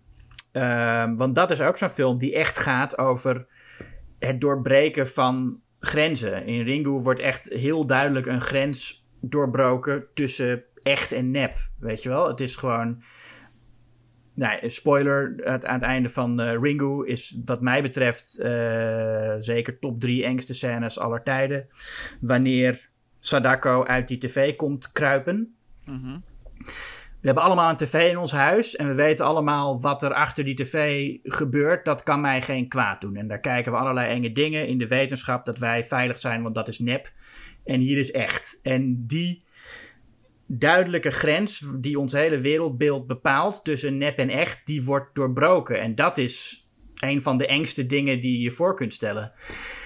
En daarom is het belangrijk om dat zo kaal en, en zeg maar normaal mogelijk in beeld te brengen, denk ik. En dat als Gore Verbinski dat dan doet met CGI-effecten en allemaal en, en, en rare videodingen, ja, die, die scène die valt gewoon echt in het niet bij vergelijken bij het origineel. En dan snijdt Verbinski ook nog eens in die scène snijdt hij eventjes terug naar Naomi Watts die in de auto zit, die hoopt op tijd haar vriendje, of niet haar vriend op dat moment, maar haar, nou goed, die, die man te kunnen redden. Ja, alsof de spanning moet zitten in oeh, komt ze op tijd, komt ze op tijd. Ja. Dat is helemaal niet waar die scène over zou moeten gaan. Nee, het is, het is namelijk geen suspense. Het is echt angst. Het is het idee van de realiteit is kapot. Dat is wat daar gebeurt. Dus het, het is, het is niet een, een suspense scène eigenlijk. Nee, klopt. Ik weet dat ik dat ook inderdaad wel, wel heb ervaren bij het feit dat het die eindscène zou je eigenlijk moeten voorstellen van dan, dan, dan komen de close-ups ook op die, die soort van die hand die dan op dat, dat, eh, op dat hout loopt. Maar je denkt, Ja. ja, eigenlijk had dit gewoon één camerastandpunt moeten zijn en verder niks. Maar hij gaat allemaal trucjes doen en, Ja. en allemaal eh, actiescènes. Zij, zij, zij morft ineens naar voren, waardoor, waardoor hij die, die, die, die man naar, ehm, Ja, tegen klopt. kast aanflikkert en zo. Dan denk je, ja, dit is niet eng. Nee, en je ziet ook het hele gezicht. Ja, en je denkt van, ja, alleen een oog was in het origineel toch een veel effectievere... ehm, ja, ik ben sowieso... Als, als er figuren uit de televisie of uit een schilderij komen of zo... Dat is wel een van mijn... eh, eh, dan boor je echt wel een, een diepe angst van mij aan. Niet omdat ik geloof dat dat echt kan, maar omdat dat, nou ja, wat ik zeg, da- daarmee doorbreek je de grens tussen nep en echt. En wat wel een, een angst is, en een, een realistische angst, is dat je het, de controle op de werkelijkheid verliest. En dat is de angst die die films eigenlijk aanboren. De angst dat jouw waarneming niet meer klopt. Heb je dan ook bij elke aflevering van Scooby-Doo, was die ogen van zo'n schilderij altijd eh, volgen? Dat, Ja, nou, dat, maar nou, serieus, dat is, ik vind het wel echt een effectief eh horror effect. ja, nee, Als je denkt dat iets nep is en het blijkt echt te zijn, ja, dat is zeker een. eh, dat is ook met, met levende poppen altijd. Die zijn ook niet altijd eng natuurlijk. Maar het concept is, is griezelig. Ja. En het is, eh, volgens mij is, is wat het is even geleden dat ik hem gezien heb, maar het begin van The Ring is op, op, oprecht ook nog wel spannend. Ja, nee, het- ik vind het ook geen slechte film. Het is ook een zesje voor mij, eh, The Ring. Ja. Het, is, het is gewoon aardig gedaan. En ehm, wat ze eruit hebben gehaald... Kijk, in de Japanse versie ontdekken ze heel veel dingen omdat er iemand helderziend is. En ehm, dat hebben ze in de, in de Amerikaanse versie. Dat is eigenlijk het enige waar, wat, waarvan ik vind dat de Amerikaanse versie iets beter doet dan de Japanse. Want die helderziendheid, dat lijkt gewoon een soort shortcut om te zeggen van, nou ja, hoe ontdekken we dit? Nou, iemand weet het gewoon. Ja, precies. En in, in, in, in, in The Ring wordt er dan meer detective werk gedaan om erachter te komen. En ik, en ik moet zeggen dat als, als toen, ik dit, toen ik deze in de bioscoop zag, weet ik nog wel dat er een jumpscare zit eh, dat ik tegen het plafond zat. Dat die, ik weet niet hoe goed die nu nog is, maar eh, er was een moment dat ik echt wel even... Ik hoorde toen ook zo'n hele zaal en ik zat zelf ook wel even... eh, en er was een hele simpele eh, vertelling. Ik, ik- weet je welke ik bedoel? N- Nou, niet meteen, hè? Nou, dat is het moment dat een moeder aan het praten is over dat ze haar dochter hebben gevonden. En wij, dat is het, de, dat meisje uit de openingsscène.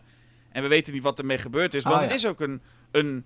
Het is ook iets heel abstracts. Hè? Je, je hoort iets over een videoband en iets over een, een, een, een- dat je gebeld wordt. Maar je denkt dan als iemand dan dood is, ja, wat is er gebeurd en hoe is dat gebeurd? Mhm. Dat zie je allemaal niet. En dan is even midden in het verhaal van een moeder, zie je even een flits van dat dat meisje gevonden wordt en hoe ze er dan uitziet. Nou, Ja, dat, dat, ja, ja. Dat, dat, dat wel echt eh, eh, indruk maakte destijds. Ja. Maar goed, ik weet niet hoe dat nu is, dus dat, eh, Ja, nou, ja. we houden het op een zesje dan. Ja. Het is wel leuk dat we allemaal nu aanraders gaan geven aan mensen en dan zesjes. Oh nee, nee, allemaal- sorry. Ik moet, ik, moet, ik, zal, ik moet meer een aanrader doen, hè? Heb ik Zal ik, even wel. iets, ik zal even iets positiefs zeggen, want we hebben een top 50 gemaakt een tijdje geleden. Aha. Eh, en in die top 50 zaten ook wat films die ik nog niet gezien had. Eh, eh, die kwamen van jou. Dat is Ah. logisch, want ik zou de- dat zou ik zelf niet erin gestopt Ja. hebben. Ehm, en ik denk, ik moet daar sowieso wel een paar van zien. En ik heb de eerste gezien en dat is Black Sabbath. Ah, oh ja. Ja, die, ik, ik moest hem sowieso zien en heb ik nu gedaan. En ehm, ja, dus drie verhalen. He- heel kort is wat mij... Ja, die eerste interessant verhaal. Ik, ik dacht meteen, ah, hier heeft Scream dat van. Hm, ja. Dat is, dat, dit, is, dit is Scream, maar dan, maar dan beter. Hm. Eh, mooi spannend verhaal. Tweede is interessant, maar die duurt wel wat te lang, vind ik. Als je toch eh, de verdeling tussen de drie verhalen ziet. Maar ik wist, er komt dat derde verhaal. En dat derde verhaal heb ik nu echt even goed gezien. En dat is wel echt ja, legendarisch. Ik vind het Ja. wel echt, echt een ontzettend... Alleen dat ding zou ik gewoon al willen inlijsten. Met hoe, Hm. hoe goed dat gedaan is. Ja, vind dat, dat vind ik ook, ja, zeker. Het is gewoon meteen al, al, al nageestig en eng. Maar toen ik die vrouw, want het gaat dus om een oude, oude vrouw die overleden is, dacht, toen ik dat gezicht zag, dacht ik echt, het heeft ook iets komisch. Ja. Maar waarom vind ik dit doodeng? Het is zo knap eh, gebalanceerd eigenlijk. Ja. Nou, het is ook weer, ja, het is een, een scène. Je kan je best voorstellen dat je daar zit. Het gaat dus over een, een lijk dat in een kamer ligt en een vrouw die daarbij zit. En dat is op zich een situatie die je wel eens mee kunt maken als, als je iemand kent die overleden is.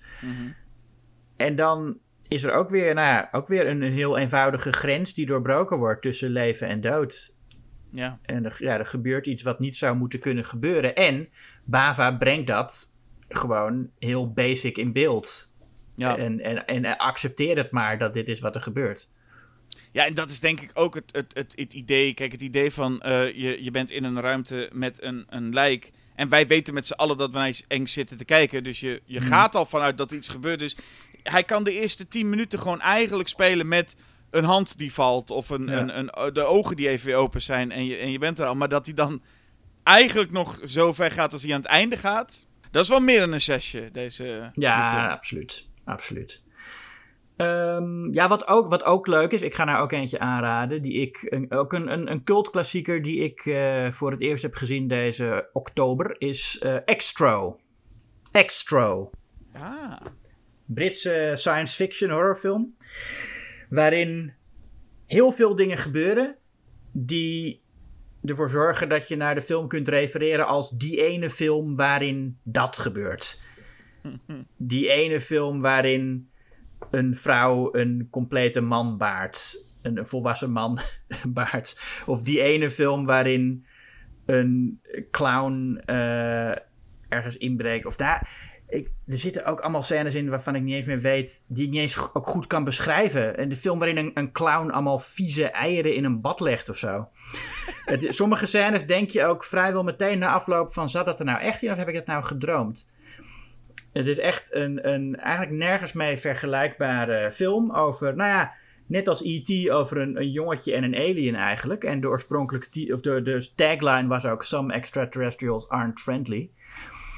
Ehm, ja, je, hij is, hij is eh, hilarisch op momenten. Ehm, je moet hem gewoon gaan zien, zou ik zeggen. Het wordt, het wordt, het- ja, ik, ik, ik kan het niet. Ik, ik, zeg, ik vertel ook niks over de plot van de film, omdat alles wat ik vertel zou niet genoeg zijn om duidelijk te maken wat voor rare dingen er in deze film gebeuren, die ook gewoon niet uitgelegd worden. Dus ga gewoon kijken en, en, en laat, het, laat het je overkomen. Oké, dan doe ik nog één film waarbij ik wel vertel wat het plot is. Maar wel een beetje in dezelfde lijn van gekkigheid. Eh, een film die ik voor het eerst zag. eh, een film waarin Michael Parks eh, Justin Long verandert in een eh, eh, zeeleeuw. Oh, Tusk. Tusk, ja. Eh, een film van Kevin Smith. En ik, ik, ik ben niet heel erg bekend met de films van Kevin Smith. En de films die ik heb gezien, was ik niet eens zo heel erg eh gecharmeerd van. Ehm, maar toen had ik ooit Red State gezien. En dat ben ik nu ook iets te, te veel is dat in mijn achter. Maar, maar die meen ik dat ik die wel goed vond. Dat was zijn horrorfilm. Mhm. En toen kwam hij met nog eentje en dat was dan Tusk. En ik, ik, ik hoorde dit verhaal en ik denk, dit klinkt wel geestig. En het verhaal had hij omdat hij ergens een contactadvertentie had gezien. Waarbij er een, een, een man eh, een, ad- een ad- advertentie had geplaatst waarin hij een huurder voor, voor, voor dat hij wel iemand in zijn huis wilde nemen. Eh, mocht ook gewoon helemaal gratis. Maar dan wilde hij wel iets van anderhalf uur dat per dag dat deze persoon, deze huurder, eh, in een walruspak zou zitten. En dan ook een walrus was. Hm. Dus gewoon het deed alsof hij echt een walrus was. Dus ook, nou dan moest hij gewoon zich echt zo gaan gedragen. Verder, hoefde hij, verder had hij gewoon alle vrijheid. nou, dat vond Kevin Smith zo'n tof idee. Dat hoor je in een podcast van Kevin Smith ook, dat hij dat zo'n leuk idee vindt. En dan gaan ze een beetje door voor wat voor film zou dat moeten zijn. Mhm. Nou, inmiddels is dan bekend dat het hele advertentie gebeurde, dat was gewoon een grap. Van iemand, die, die heeft hij ook ontmoet, diegene die die grap had geplaatst. Uh, maar het publiek, uh, ook de luisteraars van zijn podcast, vond dat zodanig uh, leuk idee dat ze zeiden: we, deze film moet je maken. Hmm. En het idee is lekker krankzinnig. En daar maakt daar ook wel een interessant, leuke film van.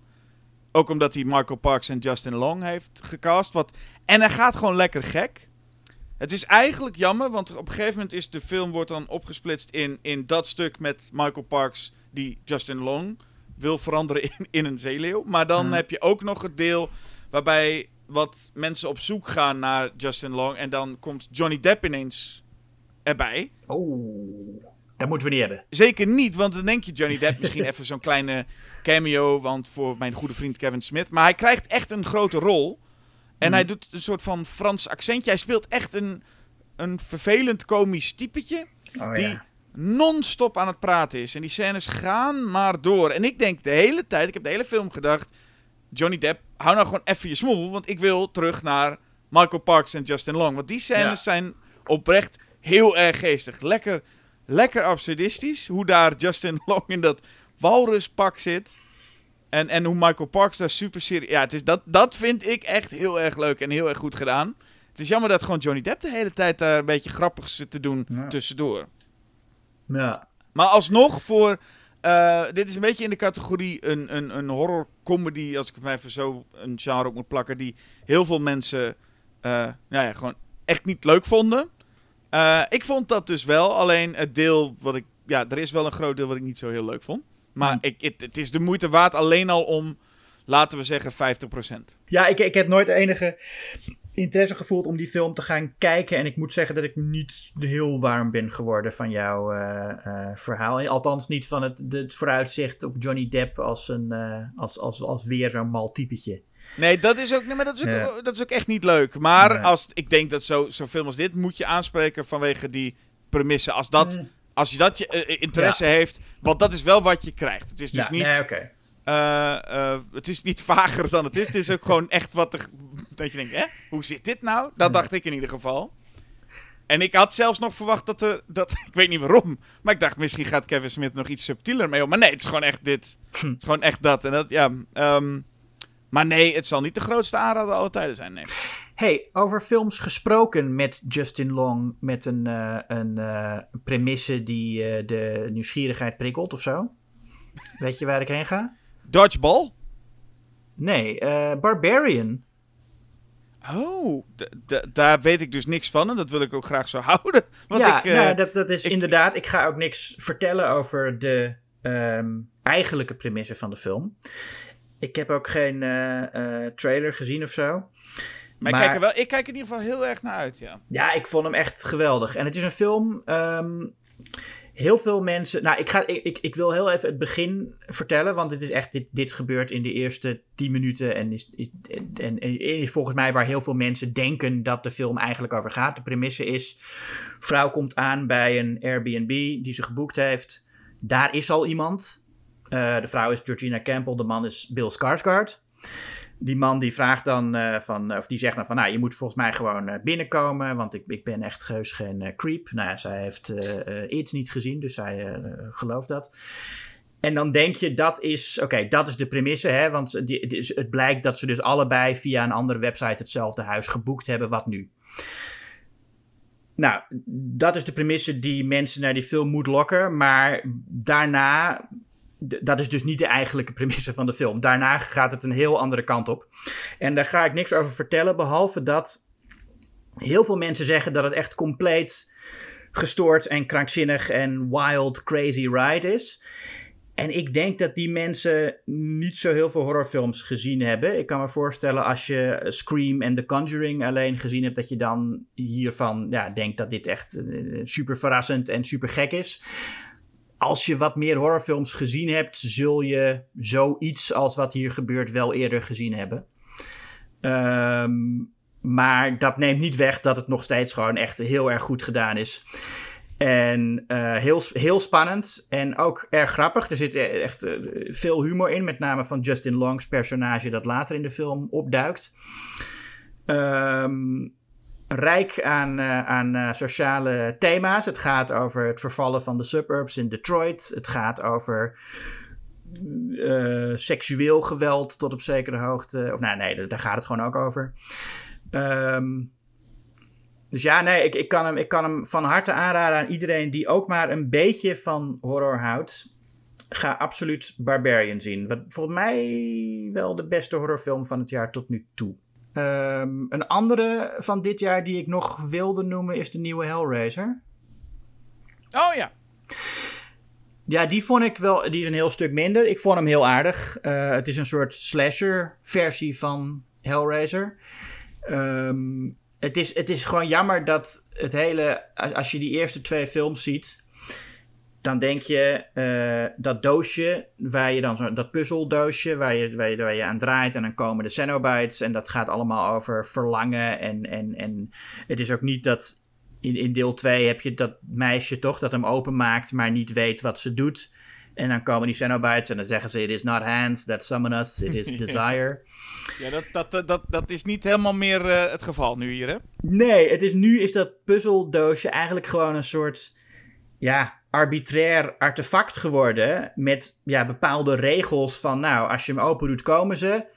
En dan, heb je, dan kun je nog andere mensen sturen. Die, maar het heeft helemaal. Het, het, hele thema van.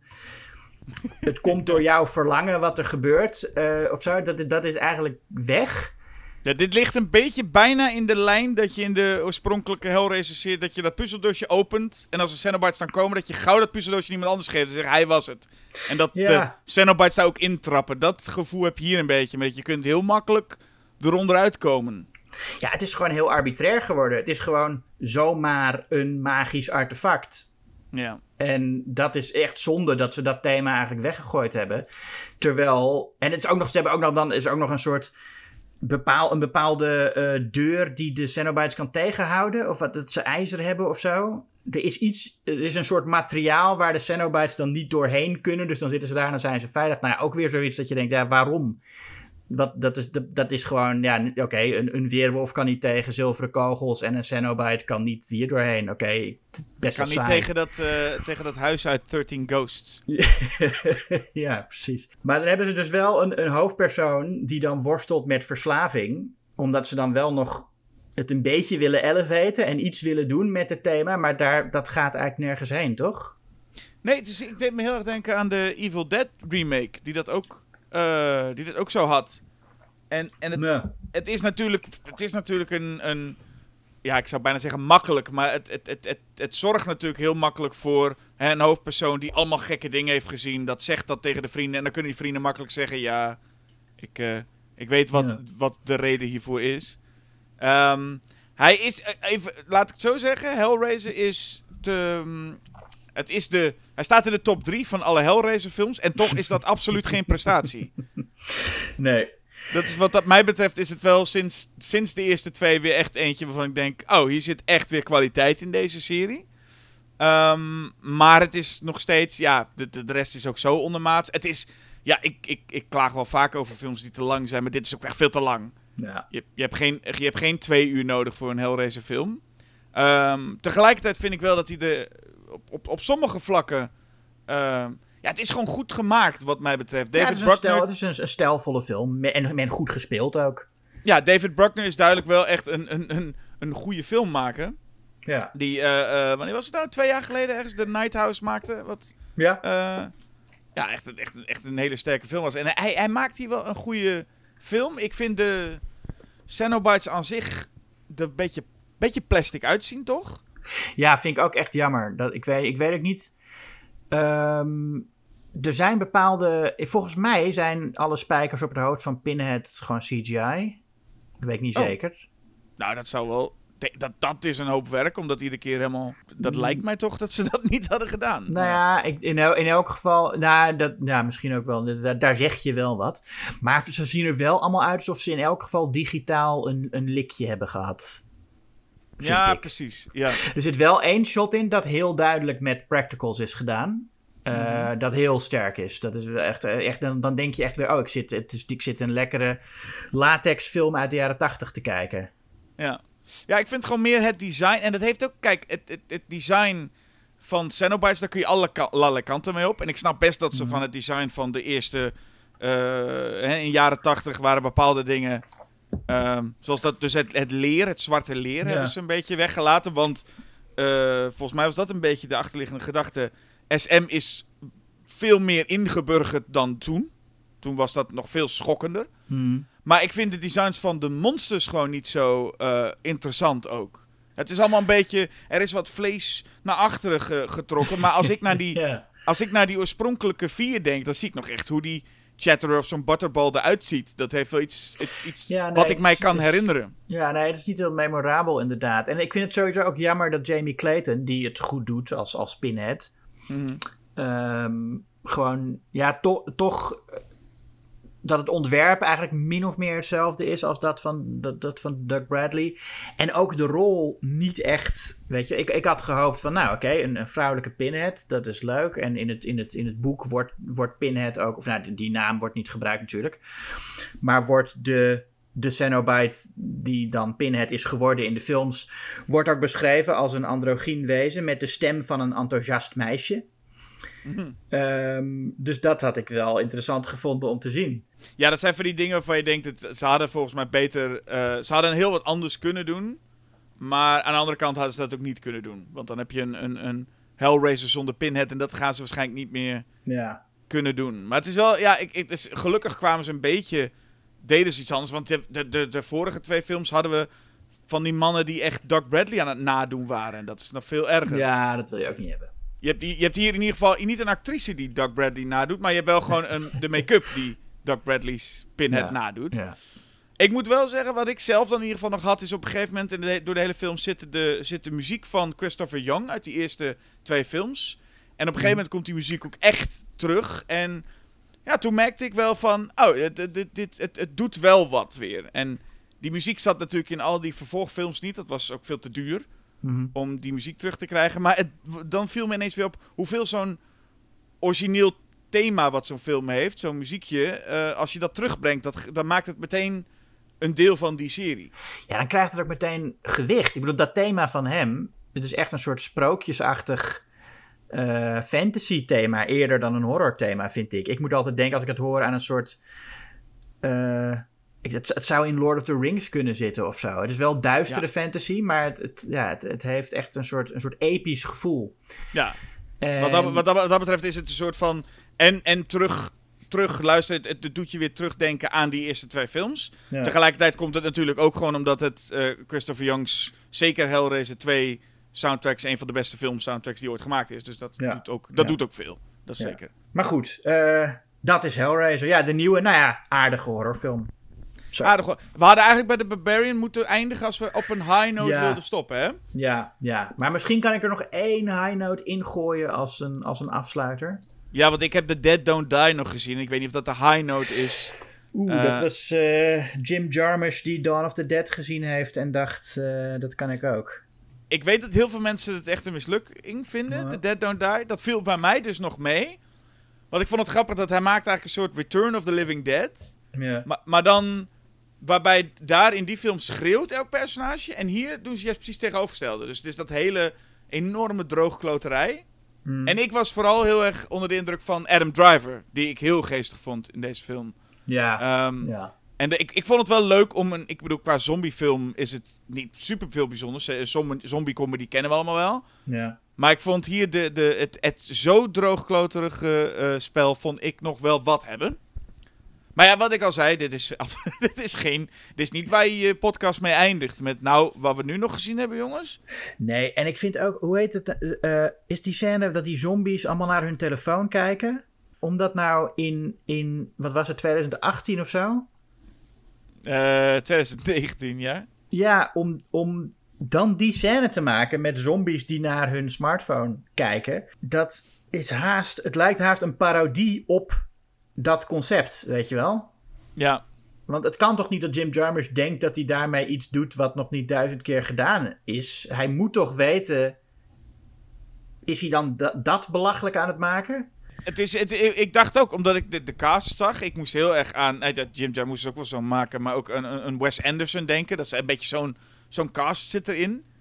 Met ook Tilda Swinton zit erin en, en, en, en Iggy Pops komt voorbij, Steve Buscemi. Nou, je denkt echt, dit is een, een, een geestig rijtje met mensen die ik wel eens in een zombie-comedy zou willen zien.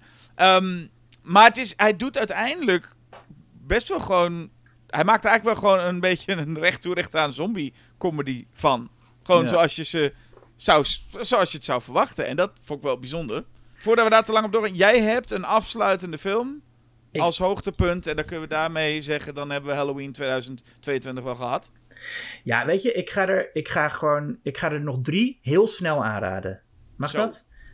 Ja, maar ik ga er heel snel doorheen. Er is, er is een, een behoorlijk obscure uh, The Caller. Malcolm McDowell belt aan bij een huis en vraagt of hij een telefoontje mag plegen. Nou, als je Clockwork Orange gezien hebt, weet je dat dat niet altijd een goed idee is om hem binnen te laten. Maar hier is er meer aan de hand. Een vrouw laat hem binnen en dan ontstaat er een, een, een dialoog tussen Malcolm McDowell en haar. Wacht, is er, is, er een, is er een film te bedenken waarbij je Malcolm McDowell wel binnen zou laten? Um, if. Of Oh Lucky Man misschien. Nee, dat is ook niet echt. Nee, is, eh, nee, hij is meestal niet een persoon die je binnen wil laten. Nou ja. nee. Nee, ook hier niet. Maar het is een, ja, het is een, hij heeft een, een hele lange dialoog met uh, Madeline Smith Osborne, de, de vrouw des huizes dan. En het is een, die dialoog die wordt steeds spannender en raarder. En soms is het ook frustrerend, omdat je bepaalde dingen niet snapt. En je denkt van, eh, waar, waar gaat dit heen? En is het de bedoeling dat ik begrijp waarnaar hier gerefereerd wordt? En dan aan het einde um, valt het toch samen op een, op een manier die uh, sommige mensen belachelijk zullen vinden en sommige mensen heel goed. Maar die in elk geval wel alles, alle gekke dingen verklaart die eerder in de film gebeurd zijn. Wat, wat best wel een prestatie is. Uh, ja, The Caller, mocht je hem op kunnen duiken ergens, uh, ik zou hem aanraden. Dan een echt eentje voor Halloween, Body Bags. Ah ja. Ik, ja, Halloween vind ik, dan moet je toch een beetje antologiefilms kijken. Hier heb je dan, uh, nou, het, zijn, het zijn drie uh, korte filmpjes me, met, een, met, een, met een omringend stukje waarin uh, John Carpenter als een soort, hoe noem je dat? Die zit in, in, in, in, zo'n, in zo'n, nou, hoe noem je dat nou? Mortuarium? Of wat in een mortuarium, nee. precies. Ja. Een beetje grappen te maken. Ik vind Carpenter niet erg goed in, in die rol als grappenmakende verteller. Dat had hij misschien beter iemand anders over kunnen laten. Ja. Maar um, ja, de, de, er zijn twee van Carpenter en één van Toby Hooper. En die eerste van Carpenter, die is vooral heel sterk. Um, dat is eigenlijk, ja, er zit ook best wel veel zelfplagiaat in. Het is een, het is een, een vrouw die op een tankstation uh, uh, zit. En dan gebeuren er Halloween-achtige dingen, zullen we zeggen. Ik moet ehm, zeggen dat, dat Wes Craven beter kan acteren dan, uh, dan John Carpenter. Ja, Wes Craven zit er inderdaad ook in. Um, Sam Raimi ook. Die hoeft eigenlijk nauwelijks te acteren, want die speelt iemand die al dood is. die speelt Dead Bill. ja. ja. Maar dat, ja, dat, dat vind ik een heel, een heel erg uh, leuk filmpje. En daarna is er nog een stukje over haar. Wat een soort komisch segment is met een man die uh, haarimplantaten krijgt, waar van alles mee aan de hand is. En is dat niet Stacy Keach? ja, ja, Stacy Keach inderdaad. Ja. Ja, ja, ja, Die een, een hunk wordt met lang haar. ja. En het laatste filmpje is van uh, Toby Hooper met Mark Hamill als een atleet die zijn oog verliest en het oog van een donor krijgt. En nou, dan is natuurlijk dat oog van een, uh, van een moordenaar geweest. En dat, is een, ja, dat stukje voegt eigenlijk helemaal niks toe aan dat toen al best wel clichématige concept van donor lichaamsdeel. Dat je van iemand krijgt. Het is, het is aardig gedaan, maar het is niet iets. Uh, het is eigenlijk gewoon dat concept zo uitgevoerd als het altijd al is uitgevoerd. Mm. Um, ja. Wat op zich, wat, wat Carpenter ook doet met zijn tankstation segment. Maar die heeft dan weer zo'n fijne economische stijl, dat het daarin wel echt uh, de moeite waard is om te zien. Ja, en wat ik wel grappig vind is dat John Carpenter inmiddels wel een beetje uitziet zoals hij er in deze film ook uitziet. ja. Nee, het is een, een, leuk. Het is een beetje, ja, gewoon in de. In, het is, sowieso met Halloween moet je eigenlijk gewoon dit soort films kijken. Hè? Ja, Creepshow, ja. gewoon korte verhaaltjes. En, en Bodybag is eigenlijk wel een hele goede. Nu, nu je het zo zegt. Ja. Uh, dit is wel echt een leuke om, uh, om, om deze Halloween te kijken, ja. Ja, en, en dan ook nog Doe, doe ook eens een Hammer Frankenstein. Ehm, ik heb Oh, daar, ga- daar sluiten we, daar sluiten we daar, mee daar af? sluiten we mee af, ja. Ik heb eh, Frankenstein Created Woman eh, gekeken. Had ik al eens eerder gezien, maar ik had er weer zin in. Het is ook een, een favoriet van Martin Scorsese. Die vindt die film heel fascinerend om wat de film zegt over de menselijke ziel. En dat, ja, dat zit er inderdaad wel in. Het, de, de Hammer's Frankenstein films zijn bijzonder omdat in de meeste daarvan helemaal niet een monster een grote rol speelt. Eh, en zeker in deze film zit eigenlijk geen monster, niet, niet geen traditioneel monster zoals we dat van, eh, eh, zoals, zoals we dat van Boris Karloff kennen. De, de, de, de, de, hoofdpersoon en, en degene waar het om, om draait in die Frankenstein films is Dr. Frankenstein, gespeeld door Peter Cushing. In ja, zijn, wat mij betreft, gewoon zijn beste rol die hij zes keer gespeeld heeft, als ik me niet vergis.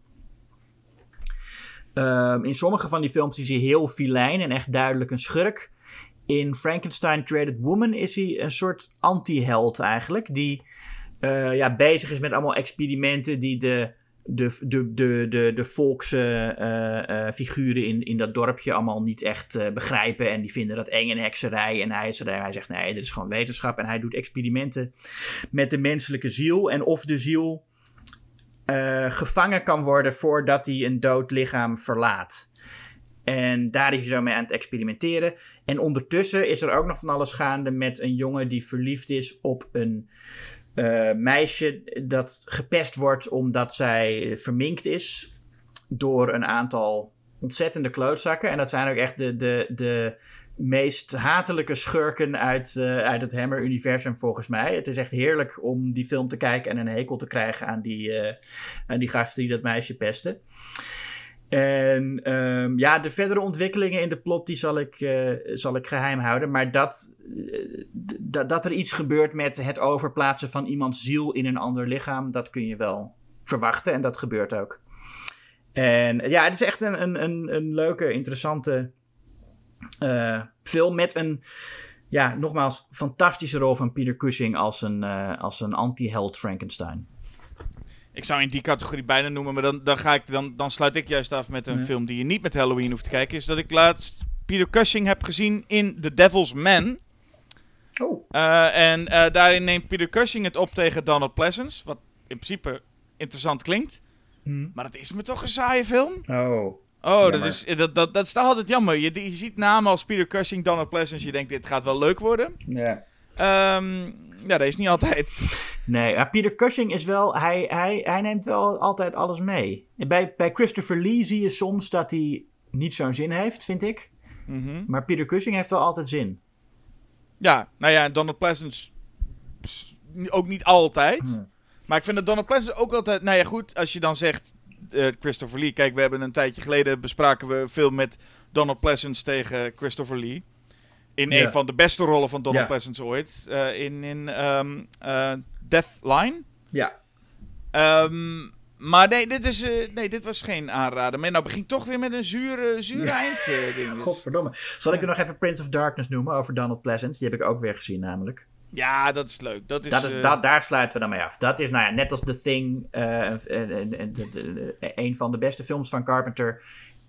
En ik bedoel, net als The Thing over een groepje mensen die onderzoek naar iets doen op in één ruimte. En dat er een soort onbevattelijk groot kwaad aanwezig is. En dat die hele film eh, eigenlijk een, een, een, ja, een sfeer van verdoemenis hangt, Jasper. Nou, het kan is, niet het is toch zeggen. van zijn trilogie. Is, het is toch zijn trilogie, toch? Hè? De, de, de Ja, Thing, Prince of Darkness En Mouth of Madness. en Mouth of Madness. Ja. Die in ons, ook in onze top 50 staat. Eh, wat die ik onlangs gezien heb. En dat ook wel echt een van mijn favoriete Carpenters is. Hm.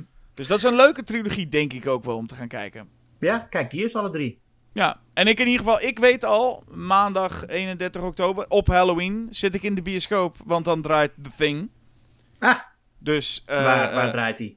Eh, hij draait in de paté, eh, gaat hij draaien. Dus Cool. eh, ja, Ja, absoluut. als je de kans krijgt, ga je dat natuurlijk doen. Ehm, ik zou dan zeggen, bedankt Julius, want dit is, dit is fijn om deze tips ook te hebben. Ja. En inmiddels is het wel tijd om af te ronden, denk ik. Ja, we hebben, zo, we hebben een, een lang eind gepraat, zeg. Ongelooflijk. Dus, wat moeten luisteraars nog even doen naast deze films allemaal kijken en dat soort dingen? Je moet onze podcast liken, subscriben, commentaar achterlaten, reviews, vijf sterren geven waar het maar kan. Het is altijd leuk als wij uh, recensies krijgen. Dat is, dat, die, die, die helpen ons ook uh, qua groei.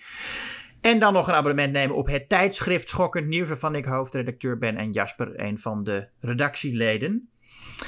Um, en ons volgen op, op, op, op Twitter en Facebook en, en Instagram. Zo. Dan is uh, deze podcast voorbij, dan is oktober bijna voorbij. En dan gaan we ook weer door met uh, andere zaken. Ja. En dat zie je in onze volgende aflevering ook al meteen. Hè? Want de volgende aflevering van deze podcast zal zijn uh, Julius versus Jasper 2001 A Space Odyssey tegen Contact. Zo. Dus daar zijn we even weer wat anders aan het doen. Ja. Hoe dan ook, wordt interessant.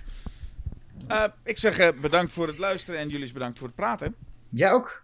Bedankt en, Jasper. En luisteraar en, bedankt voor het luisteren. En al iedereen, inclusief uh, jij Julius, een ja? hele fijne Halloween. Ja, fijne Halloween. Laat je niet kisten. Wat? ik, ik wou iets zeggen. Ik wou een leuke uitdrukking zeggen. Nou, oké, okay. laat je niet kisten. nou, doei. Doei.